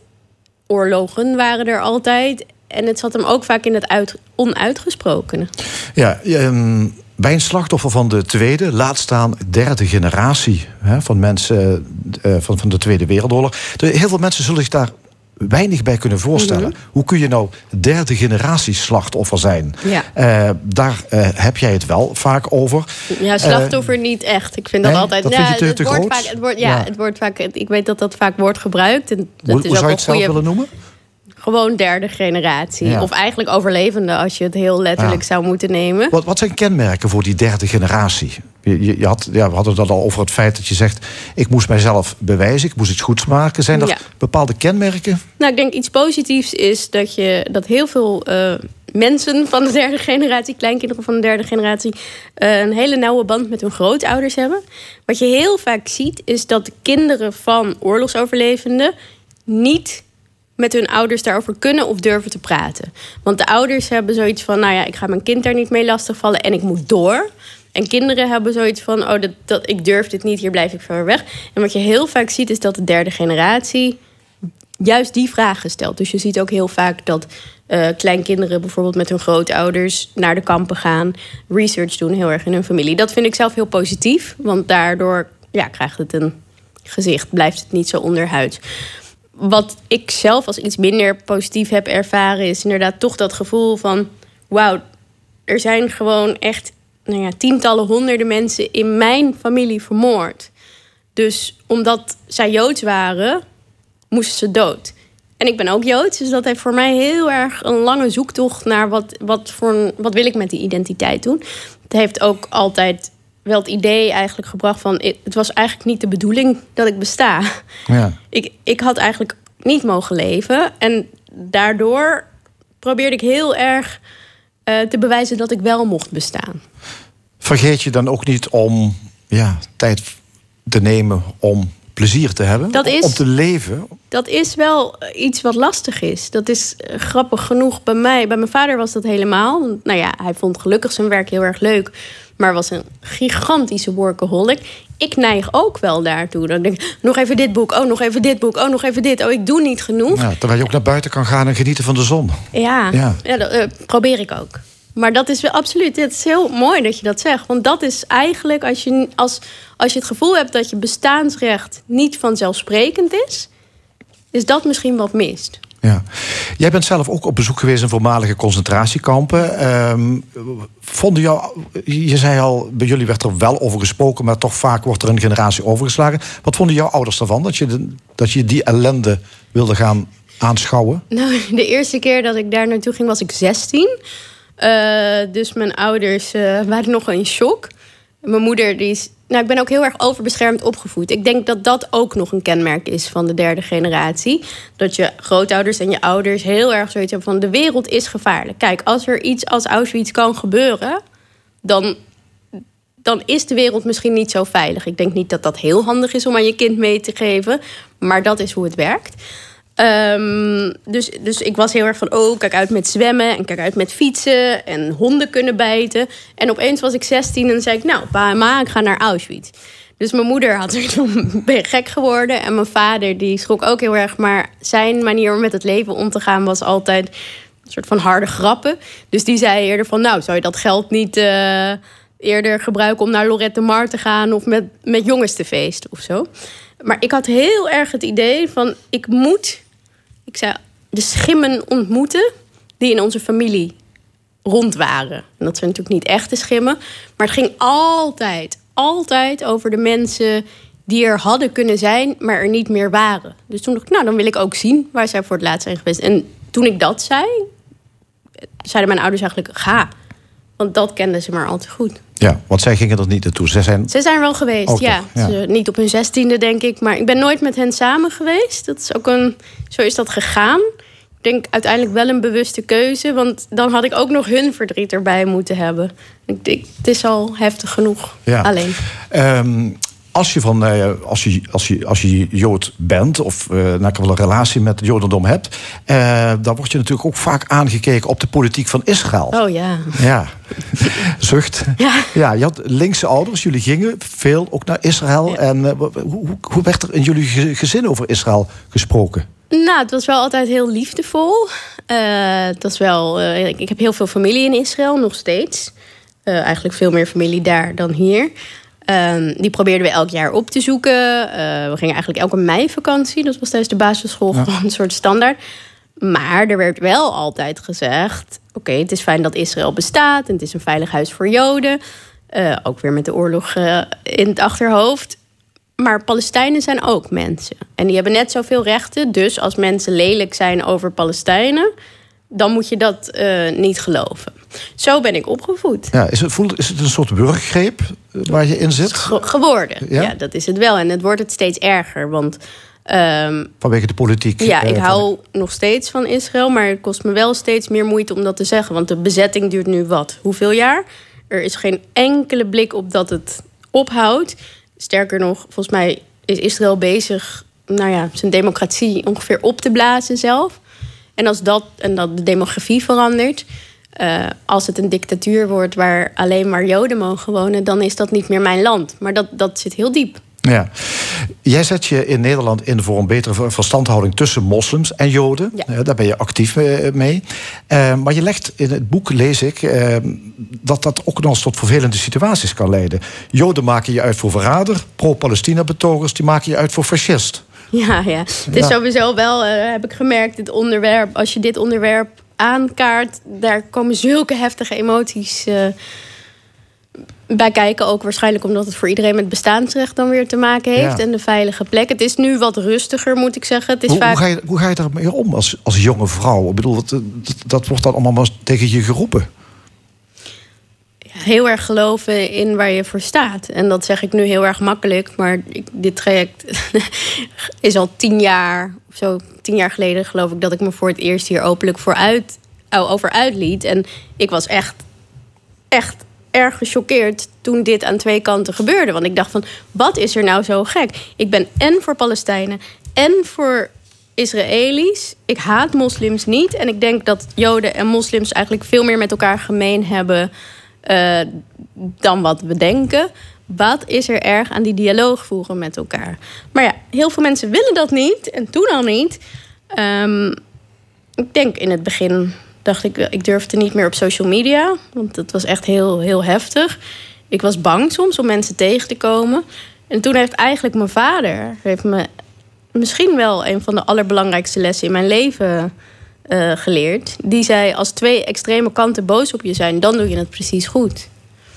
En sindsdien luister ik eigenlijk naar mijn innerlijk kompas. Ik, daarom denk ik dat Dik me Heldin van de Hoop noemt... wat nog steeds een hele grote benaming is, maar wel heel mooi. Ja. Ik, ik hoop echt op een wereld waarin we meer met elkaar omgaan. Ja. Je bent filmmaker, uh, auteur, uh, een creatief beroep... Uh, waar je eigenlijk ja, zowat, uh, alles kan aanpakken wat je maar wil. Maar mm. ja, bij jou is het natuurlijk wel vaak ingegeven toch door dit hele verhaal. Ja. Derde generatie, oorlog... Ja.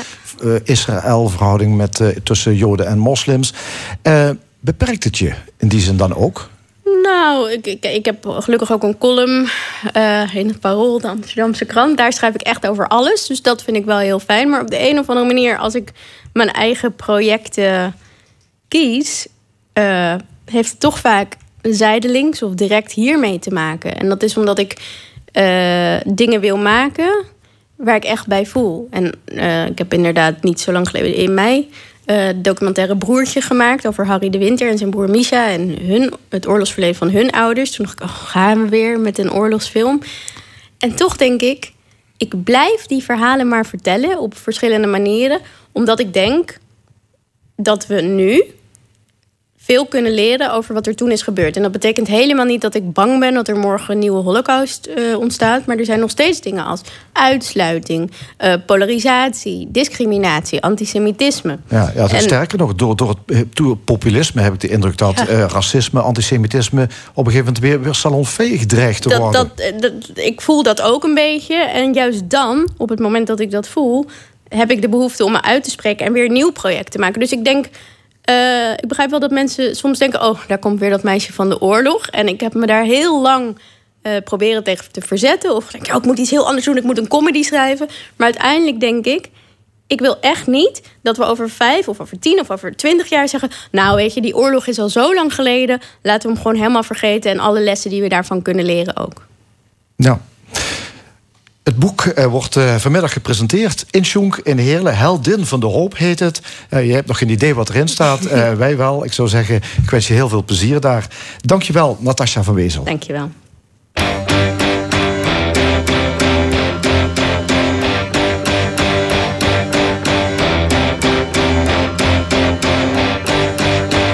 I saw you flash a smile. That seemed to me to say you wanted so much more.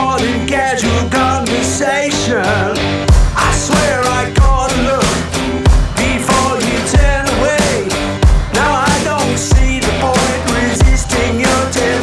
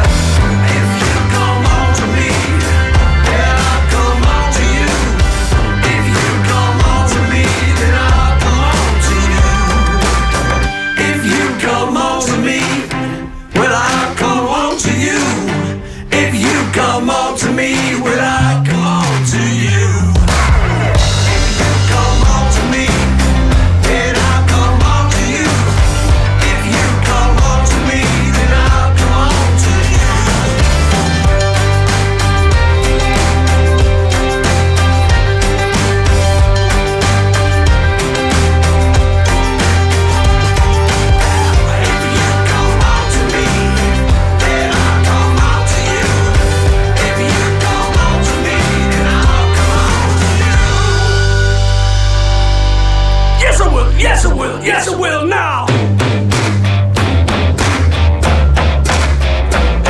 Yes, I will. Yes, I will. Yes, I will.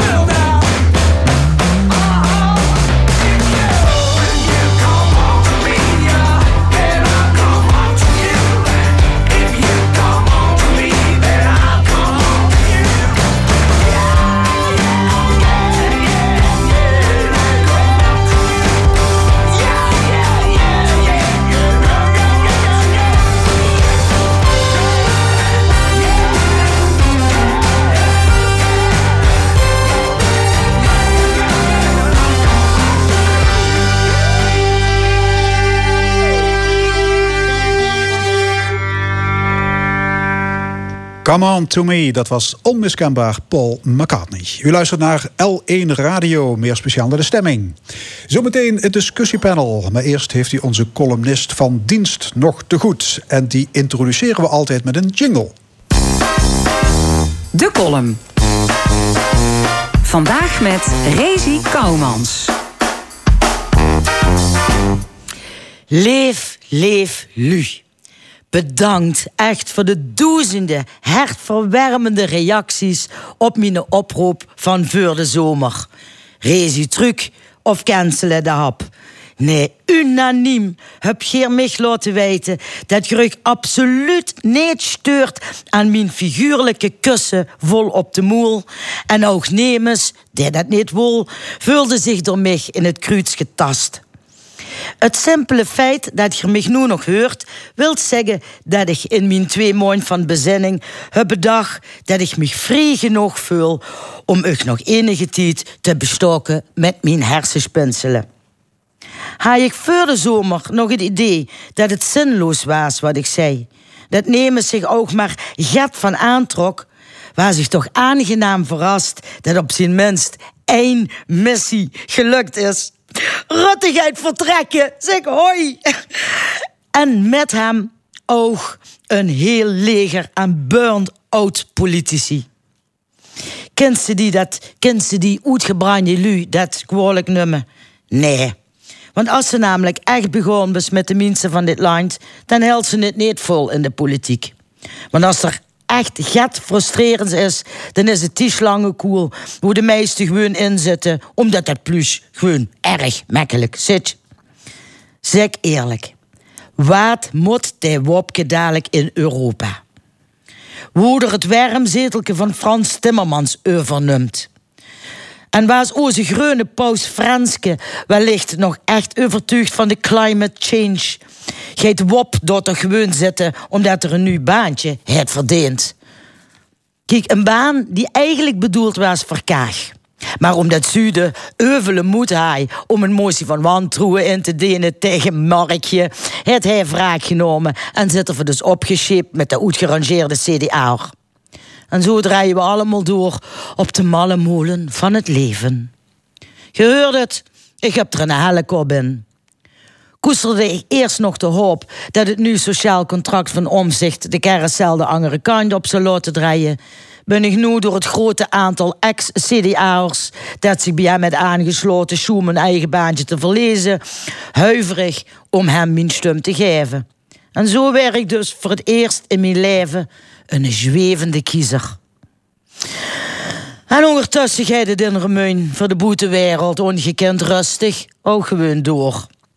Met groot bereikende stikstofcijfers is er groen leeg gegeven voor het bouwen van zo'n vierhonderdzeventigduizend, eh, zeg ik vierhonderdzeventigduizend, wat maar hoor, vierhonderdzeventig nieuwe woningen.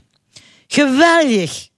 En op mijn vraag of er dan begonnen werden met woningen waar behoefte aan is, sociale huur, betaalbare huizen voor starters of alleenstaanden, werd ik meewarig aangekeken. Mevrouw Coumans, doe arme, idealistische, linkse rakker. Nee, gang er maar vanuit dat dat echt niet gaat gebeuren. Maar goed, vanaf woensdag staat ons daadkrachtig verbindend bestuur onder leiding van een nieuwe burgemeester. En voor het eerst de lang gekoesterde liberaal. Een hoog intelligent Limburgs meisje. Ik zou zeggen, succes Jolanda. maar ik vrees dat er nog veel columns gaan volgen. De column van Resi Coumans. En het is tijd voor het discussiepanel van deze week, met vandaag op de rol onder andere de opstand tegen het bestuur in de Partij voor de Dieren, protesten tegen vakantieparken en telegraafartikelen die zonder bron in de Limburger staan stonden. Aan tafel Maren Slangen, PvdA-fractievoorzitter in Maastricht, Kelly Regterschot, ex-V V D Tweede Kamerlid, en Karel Leunissen, oud-voorzitter van het C D A Limburg. Hartelijk welkom, alle drie. Ja, het politieke nieuws werd afgelopen week nogal gedomineerd door de Partij voor de Dieren. Eerst werd uh, lijsttrekker Ouwehand afgeserveerd, later toch weer op het schild gehesen. Er waren beschuldigingen van integriteitsschendingen, het partijbestuur dat opstapte, een Kamerlid dat ook, ook al biezen pakte, mailtjes die uit een mailbox waren gehaald. Kelly Regterschot, je bent voormalig uh, Kamerlid. Hoe, hoe kijk je daarnaar? Um, tweeërlei. Uh, overal is wat, is de ene kant. En de andere kant ook. Maar dit was wel heel veel in één week. Nou ja, zeker weten. Maar ook oh, bij de Partij van de Dieren, waar we dat eigenlijk niet eerder hoorden of kenden of überhaupt een inkijkje in kregen.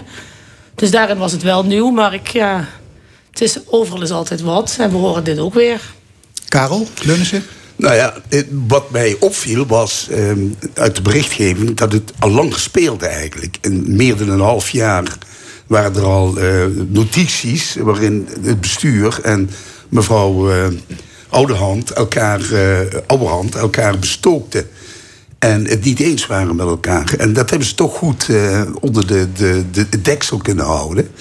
En nu barst dat natuurlijk uit. Dat moet natuurlijk ooit gebeuren. Als er iets speelt, dan gaat dat mis. En ik denk dat het uiteindelijk heel goed mis zit. Omdat de opvattingen van beiden enorm uit elkaar liggen en nauwelijks of niet overbreukbaar zijn.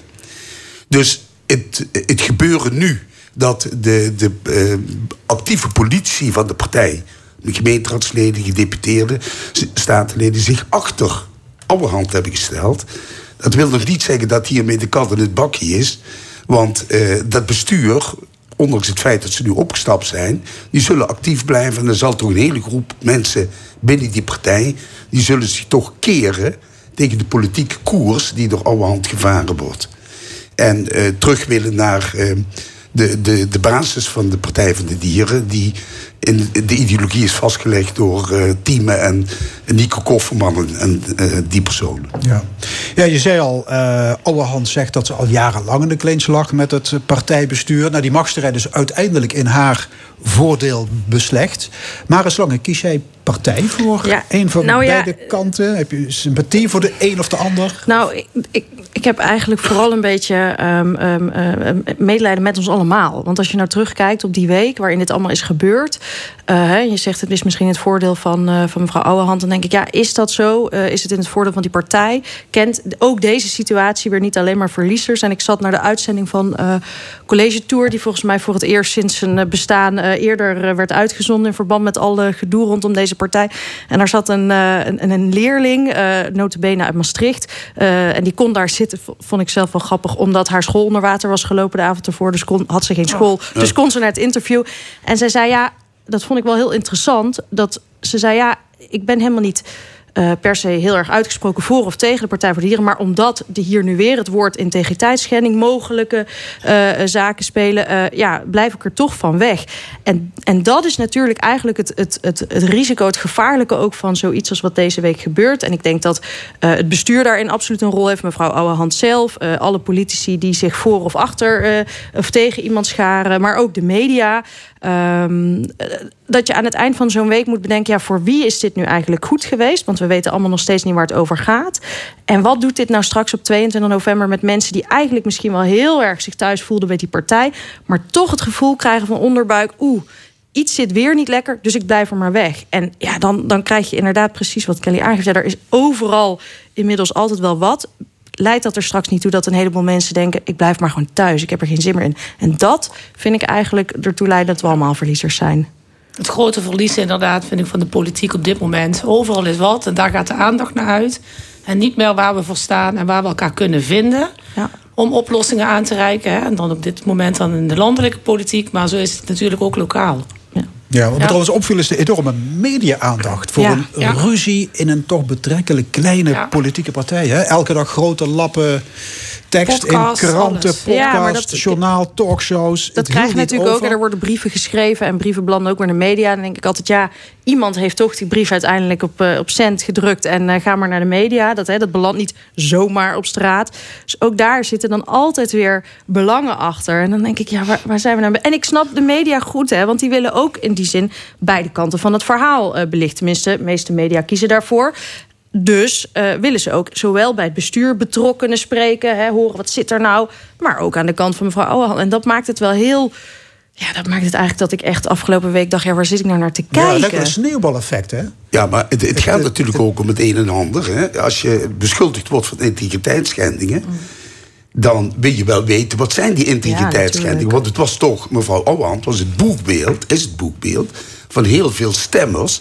En die zaten notabene ook nog in de lift. Naar aanleiding van de, de laatste peilingen. Dus het gaat wel ergens over. En die uh, integriteitsschendingen die werden niet benoemd door het bestuur. Dus hij heeft de, ja, de media worden, wel proberen een hand achter te krijgen. Nee, okay, maar, te nee dat snap ik. Maar het bestuur zegt, die Ouwehand is gewoon niet geschikt om de komende ja, vier jaar het lijsttrekkerschap te ja, vervullen. Zij vonden blijkbaar, het bestuur vindt die schendingen dusdanig ernstig dat zij haar niet meer geschikt vinden om de lijst aan te uh, voeren. En welke dus schendingen zijn dat? Dat weet, dat weet dat niemand. Weet niemand hè? Nee. Dat is het misschien die pittige brief die ze heeft gestuurd? Staan daar ja. bewoordingen in die niet door de beugel kunnen? Of? Ja, dat is natuurlijk toch wel heel bijzonder dat zij probeert één bestuurslid hmm. uit dat bestuur los te weken en te droppen. Dat is natuurlijk ongekend, zoiets. Ja. Dat, dat, maar als je, als je vindt dat iemand kwalijke leugens over je verspreidt. Ja, maar dan denk ik dat je ja, toch dan... het bestuur moet ervan overtuigen dat het niet goed zit en dat ze toch tot een interne zuivering moeten komen en niet een, een programma maken met allerlei mogelijkheden van hoe kan ik dat bestuurslid er nu uithalen en, en droppen. Overigens is het ook zo, waarom zijn de media ook geïnteresseerd?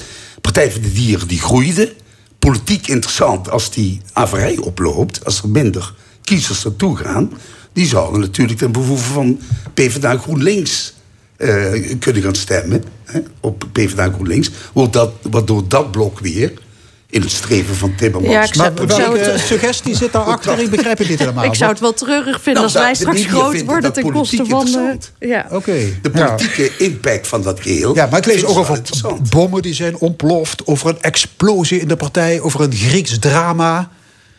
Kortom, nou ja, alle, hen alle, remmen gingen, alle remmen gingen los. Maar ik denk dat voor hen het ook zo voelt. Hè? Ja, oké. Okay. En, en nu, damage control richting tweeëntwintig november? Te ja, redden, ik vraag me af of, de, of je damage control... Alles wat je doet wordt in het licht gesteld van wat er afgelopen week gebeurd is. Hè? Dat blijft natuurlijk gewoon hangen. Eh, daarom is het momentum natuurlijk super onhandig. Maar ja, misschien daarom ook juist gekozen. Hè? Dat, dat hele spel wat we niet zien...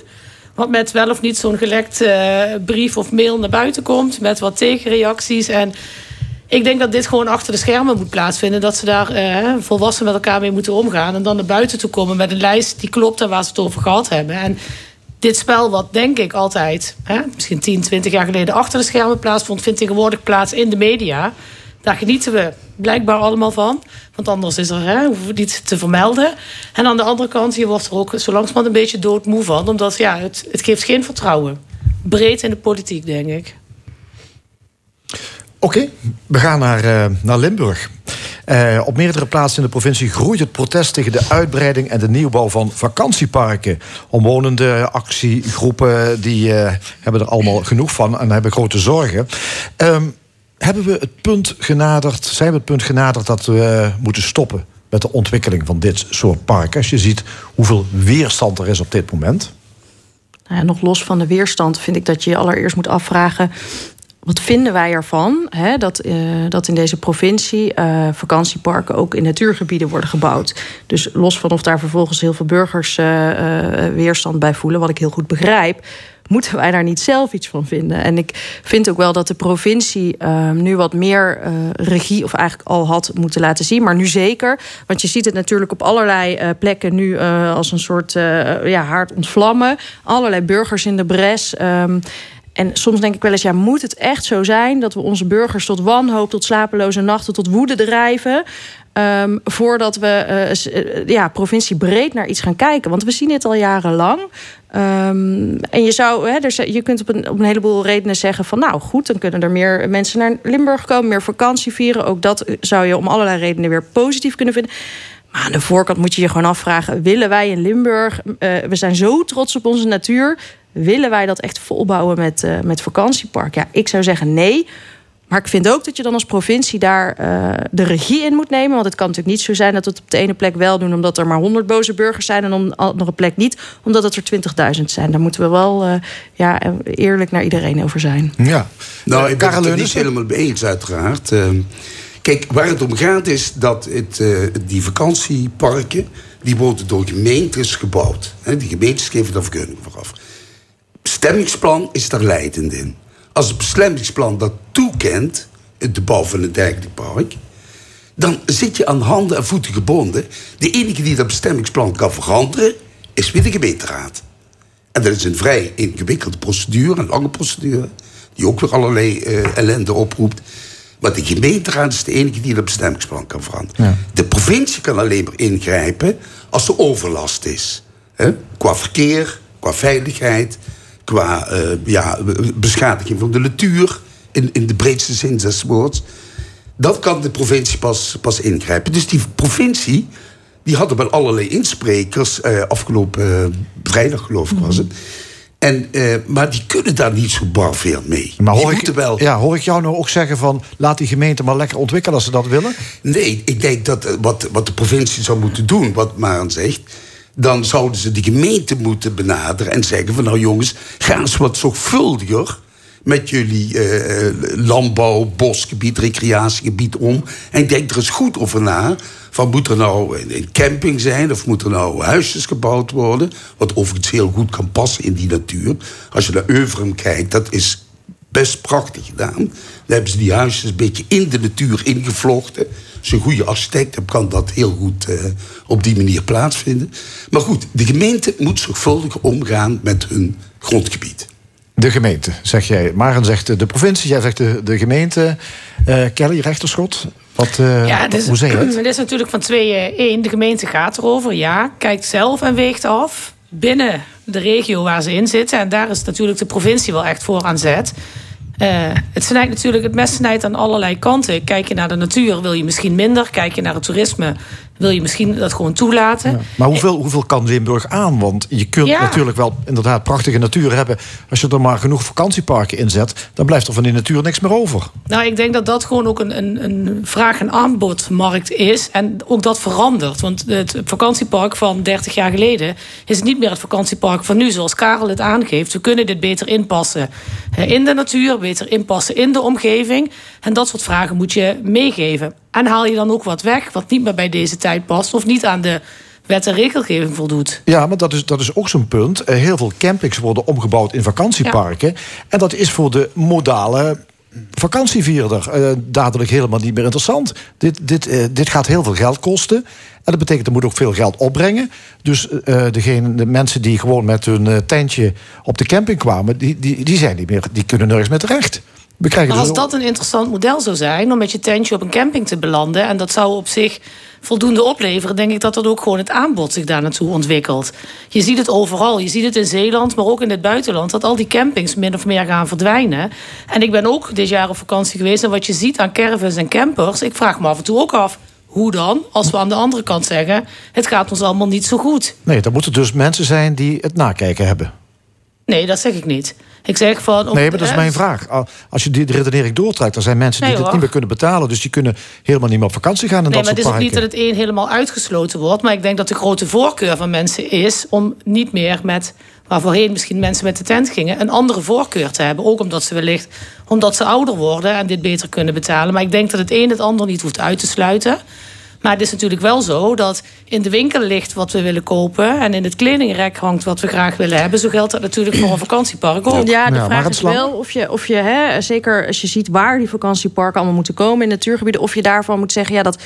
Dat, dat moeten we maar uh, hè, kijkend naar vraag en aanbod uh, laten gebeuren. Ik vind, uh, we zijn in dit land uh, de afgelopen jaren zo bezig met de natuur en allerlei dingen die daaraan bijdragen of juist niet. Uh, en hoe we daarop moeten reageren. Dan denk ik, ja, dan moeten we volgens mij ook hier zeggen, ja, inderdaad, mensen moeten de vakantie kunnen kiezen die ze, die ze willen, maar ook inderdaad kunnen betalen, want dat is wel veranderd, denk ik. Maar ik vind eigenlijk aan de voorkant mag je gewoon zeggen als provincie en dan het liefst samen met die gemeente, want het samenspel is helder.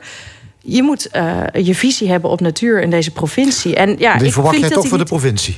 Nou, ik kijk daar wel voor naar de provincie. Omdat ik denk dat iemand... Ik zeg niet dat daar uiteindelijk de beslissingsbevoegdheid ligt. Maar daar ligt wel voor mij een belangrijke regiefunctie. Omdat je ook ziet dat die vakantieparken in, uh, hè, in, in gebieden toch wat meer in de heuvellanden, uh, wat kleinere gemeentes. Ja, ik vind ook voor zulke gemeenteraden... Ik ben zelf natuurlijk gemeenteraadslid. Ik maak me dan alweer zorgen over collega's die dadelijk weer bedreigingen of boze burgers aan de deur krijgen omdat ze voor zo'n park hebben gestemd. Vind ik ook wel een dingetje, hè? Want dat zie je ook steeds meer. Dus daarom wil ik dat de provincie hier een regie Uh, rol inneemt uh, met al die gemeenten en zeker ook met al die betrokkenen die zich natuurlijk vrijdag ook hebben laten horen om de tafel gaat. En allereerst gewoon met een visie komt op de natuurgebieden in onze provincie. En wat mij betreft horen daar geen huisjes maar in thuis. Toch zou je je nog kunnen afvragen hè, of zo'n vakantiepark echt de slechtste keuze is. Als je bijvoorbeeld, we hebben het eerder gehad over Kottense. Daar leek je een vreselijke camping. Daar kijk je van bovenaf, kijk je erop. Allemaal uh, tenten in, in tig verschillende kleuren. Auto's daarnaast geparkeerd, blinkend in de zon. Staancaravans van, van uh, lange tijden her. Hè, die daar ook semi-permanent permanent staan. Net zoals die huisjes eigenlijk. En dat heeft totaal geen zicht meer. Dat ziet er verschrikkelijk uit, vind ik. Als je het hebt over natuurbehoud, dan moet je ook niet instemmen met een steeds meer uitdijende camping, waarvan alles opgepleurd wordt en ook in de winter nog staat. Ik vraag me af of je dan met zo'n ingepast uh, park, hè, met huisjes waar de auto's op een parkeerplaats worden geparkeerd, of dat niet veel mooier en meer passend is bij die natuur en beter is voor die natuur dan zo'n, zo'n camping die maar uitdijt en uitdijt.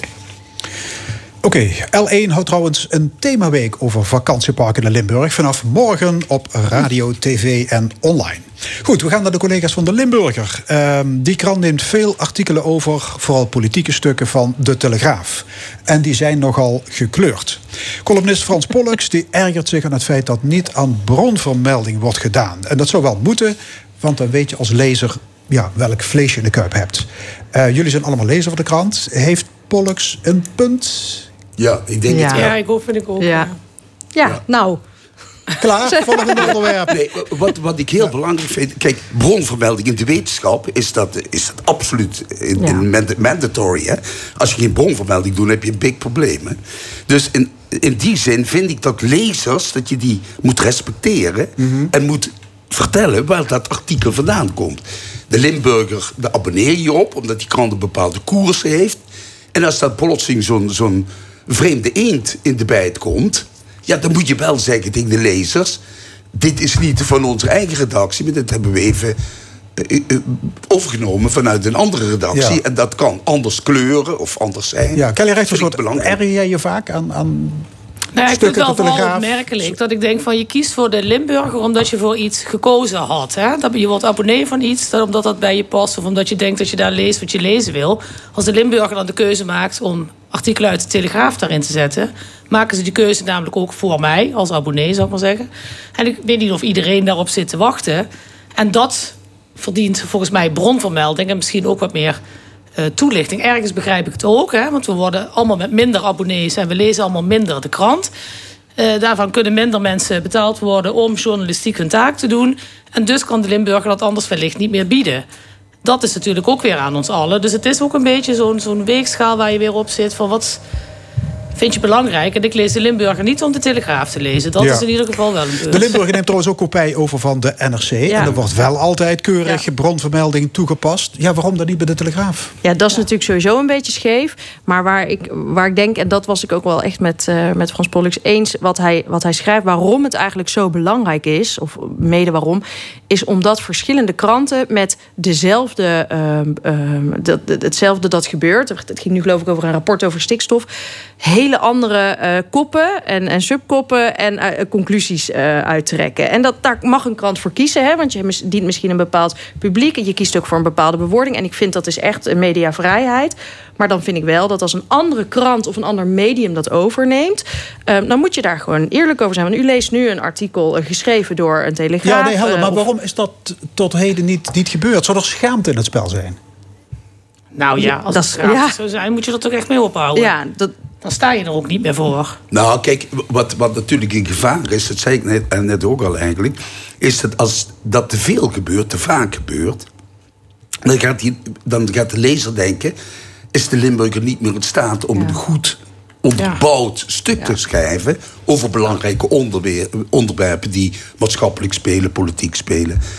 En dat is natuurlijk een, een, een, ja, een beetje een, een testimonium paupertatis eigenlijk, als je dat vaak moet ja. gebruik maken van lenen aan, van stukken van anderen. Ja, het gaat met name om binnen- en buitenland. Hè? Dat, dat ja. wordt ja. maar ik begrijp dat wel. Want ja. je, de, de Limburger zegt, en, en Björn Oostra heeft daar natuurlijk gisteren ook best wel een duidelijk stuk over geschreven, waarom ze dat doen en dat ja, ze er meteen even, mee zijn begonnen. Even uitleggen, want gisteren ja. heeft de hoofdredacteur gereageerd ja. in zijn eigen krant. En vanaf vandaag wordt bij elk Telegraafartikel de herkomst ja. vermeld. Okay. Ja. Maar dat, wat hij ook wel heel terecht uitlegt, en dat is denk ik iets waar, waar we ook over na moeten denken, is, uh, hij zegt ook van ja, maar wij doen dit echt niet omdat we zelf te moe zijn om die stukken te schrijven. Maar omdat wij juist met de be- steeds be- meer beperkte mm. menskracht die daar zit, Uh, we willen heel graag ook belangrijke stukken over ja, Limburg kunnen schrijven. Onderzoeksjournalistiek, ja, regionale en journalistiek. En de Telegraaf en de N R C zitten samen, dat Vlaamse mediahuis. Precies, precies. Dus er is ook geen alternatief. Nee. Mm. nee, precies. Maar je moet het wel allemaal op dezelfde wijze weergeven naar je lezers. Dat is natuurlijk wel zo transparant. Ja, maar nu wordt de herkomst wel vermeld. Ja, ja, dat is mooi. Maar ook een beetje raar. Alsof de krant zich enigszins distantieert. Zo nou, van, dat is geen stuk van ons, maar van die nee, activistisch hoor, dus, nee, rechtse Telegraaf. Dat niet. U het maar weet, lezer. Wij, uh... Oh nee, nou goed. Ja, dat, dat, maar dat is ook weer interpretatie. Hè? Dat moet iedereen dan maar zelf. Uh, ik, ik dacht alleen gisteren wel heel praktisch. Goh, ik heb een abonnement op de Limburger, maar ook op de Telegraaf en de N R C. Kan ik dat dan niet nu heel handig uh, mergen? Maar goed, ik, ik misschien hou moet je alle bronvermeldingen gewoon weglaten. Ja. Het is toch gewoon één krant? Nee, want ik vind ook, kijk, het zijn natuurlijk ook journalisten. Hè? We hebben het ook over journalisten. Kijk, als ik morgen uh, iets overneem wat hier besproken wordt, dan vind ik het ook wel zo netjes dat ik zeg, nou, de heren van de stemming hebben het daarover gehad, of een schrijfster van een boek heeft daarover verteld. Ik vind bronvermelding ontzettend belangrijk. Op de universiteit werden we echt uh, daarin gedrild, maar echt niet alleen omdat het, uh, omdat het gewoon uh, hoort, maar ook omdat ik het naar de schrijver van, het oorspro- van de bron wel zo netjes vind, dat je daar gewoon aan doet.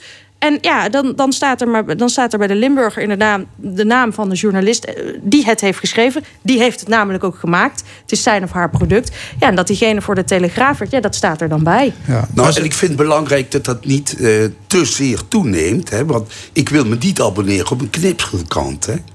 Dat je artikeltje vanuit de Elsevier en van het dit en van het dat. Ja. Daar waar ja. economische verbanden zijn, dan moet ik maar alles accepteren van wat er binnenkomt. Kijk, als ik me wil abonneren op de N R C of op de Telegraaf, dan doe ik dat.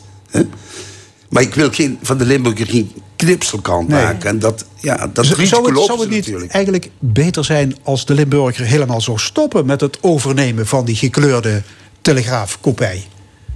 Maar dan ook, als dat zoveel sto- ergernis ook, opwekt, kennelijk bij zoveel lezers. Maar dan moeten ze ook stoppen met het overnemen van andere kopij, toch? Van de N R C of zo. Dat is dan wel een, ja. Maar goed, er is, nu verslagge- nee, er is nu een verslaggever bezig om al die telegraafkopij te ja. onttelegraferen. Die, die moet het woord spreidingswet weer schrappen. Nee, dwangwet. En daar ja. moet die spreidingswet van maken. Dus daar kun je nog aan blijven. Ja, nee, dat, kijk, dat gaat natuurlijk heel ver door. Ik vind het zoals het nu. Ik denk dat het heel terecht is dat uh, Pollux, want daar begon het natuurlijk mee, er op, op zijn eigen uh, unieke wijze op heeft gewezen. En dat, dat doet hij wat mij betreft met, met zeer veel respect, maar ook wel echt met een, een, een, een kritiek die ik wel begrijp. Ik vind het ook heel goed dat de hoofdredacteur daar meteen op deze manier op heeft gereageerd. En ik vind het heel goed dat het vanaf morgen verandert. En, ja, wat een kolpje al niet maar, ja, ver mag. Ik vind dat, dat absoluut wat jij nou voorstelt vond, dat je de, de, de artikelen gaat bij aanpassen en een beetje in de stijl gaat laten verschijnen van de Limburger, dat vind ik helemaal niet gepast. Nee. Dan moet gewoon, je moet het integraal overnemen, dat artikel, en daaronder zetten, dit komt uit de Telegraaf, en misschien ook dus zeggen wanneer het gepubliceerd is binnen die Telegraaf. Zodat de lezer daar zelf ja. over kan oordelen en kan zeggen van nou, dit of dat vind ik ervan. Of uh, lees het wel of lees het niet. Oké. Okay. Uh, oud-V V D-minister Henk Kamp. Die moest afgelopen week verschijnen voor de enquêtecommissie Fraudebeleid. Dat is uh, beleid waardoor veel mensen gedupeerd zijn, denk aan de toeslagen. Uh, Kamp die vindt dat de aanscherping van het fraudebeleid indertijd terecht was. Hij benadrukte in de commissie dat er onder de bevolking namelijk veel steun was voor een harde aanpak van fraudeurs. Wat vonden jullie van zijn uh, verweer? Nou, ik denk persoonlijk hè, dat in die tijd... Ik heb daar met Pieter Omtzigt ook nog eens over gesproken. In die tijd was uh, fraude aanpak was wel noodzakelijk. En dat vond eigenlijk iedereen. En vandaar dat de Kamer ook een meerderheid dat gesteund heeft. Hè. Men vond dat er iets aan die fraudeproblematiek gedaan moest worden. Alleen de manier waarop, dat was niet goed. Frans Weekers zei al toen, van dit gaat niet goed. He? Ik kan dat wel invoeren als staatssecretaris, maar dat wordt een enorme échec. Ja. En dat gebeurde. Kijk, dat kan nu een beetje eh, zich verplaatsen naar die tijd, waarin men fraudebestrijding noodzakelijk achtte. Daar kan ik wel een beetje inkomen. Maar, ja, maar dat, dat heeft wel nu... geleid tot de toeslagenaffaire. Ja, zeker. Het, het maar dat hij nu niet erkent dat hij volledig ernaast heeft gezeten, dat vind ik wel ernstig. Dat ja. vind ik ernstig. Ja. Ik vind wel dat hij op zijn scheden mag terugkeren en zeggen van nou, toen dachten we er zo over, fout. Met de retrospectoscoop zeg ik nu, dat hebben we totaal verkeerd gedaan en heeft tot enorme ellende geleid. En er waren er een aantal die dat verzaken, Frans Weekers onder andere. Maar er waren er ook genoeg die gewoon achter die bewindspersoon ja. hebben aangemarcheerd. Maar, maar ook in die tijd uh, kreeg Campbell te maken met ambtenaren die zeiden ja. negentig tot vijfennegentig procent van de uitkeringsgerechtigen ja. leefde regels gewoon na. En hij zei van, ja, maar ik hoorde andere verhalen. En de, ja, dat, ja, hij, hij, hij baseerde ja. zich op onderbuikgevoelens ja. eigenlijk, toch? Ja. Kelly Regterschot. Is toch, is toch, uh, voor een minister is dat toch on, ja. Ja, ongelooflijk? Nou ja, ik denk dat dan dus ambtenaren hem juist uh, uh, adviseerden en daar ook naar streefden om dat uh, in te laten zien. Ik denk wel dat wat Karel aangeeft, er ook weer een Kamer zat. En ik denk dat, dat we dat niet moeten onderschatten, wat ook dat spel daar is. Als honderd van de honderdvijftig mensen dit willen en dit... Uh, He, met stemmen hun hand ophouden, uiteindelijk afdwingen. En de toon in dat soort debatten destijds ook echt zo was. Dat het wordt gevraagd. Dan moet je teruggaan naar die tijd. En ik, ja, misschien niet leuk voor het panel, maar ik sluit me wel aan bij wat Karel zegt. En als je dan met de huidige blik, wat er nu allemaal is gebeurd, waar we nu allemaal mee kampen, wat we nu allemaal mee moeten oplossen, terugkijkt naar die tijd, dan zou je daar uh, wellicht... andere woorden voor moeten vinden om dat te duiden. Maar dat laat onverlet dat we op dat moment echt met grote problemen zaten... die ook afgedwongen werden door een Kamermeerderheid. En ja. dat vertegenwoordigt nou eenmaal wel hè, ons hele land. Zo maar, kiezen wij. Ja, maar ja, Kamp bleef er ook bij. Uh, de, de, de, als je kijkt naar de problemen rond het uh, schandaal... De, ja, ouders hadden zelf maar beter moeten opletten. Dat zegt hij dan nu ja, na al die jaren ja. nog steeds. Ja, ik vind, weet je, met de bril van nu, kijkend naar toen... Ik vind, het, ik vind het allemaal, ik vind wat hij zegt over toen verschrikkelijk. Ik vind wat hij toen heeft gedaan ook echt niet goed. Je hebt als minister gewoon heel goed naar je ambtenaren te luisteren. Je onderbuikgevoel mag best wel ergens meespelen, maar het mag nooit bepalend zijn. Hartelijk dank, discussiepanel. Vandaag met Maren Slangen, Kelly Regterschot en Karel Leunissen. En dit was De Stemming, vandaag gemaakt door Perry Eurlings, Fons Geraas en Frank Ruber. Graag tot volgende week zondag, elf uur. En dit programma is na te luisteren op onze website l één punt n l en ook via podcast. Ik wens u nog een mooie zondag.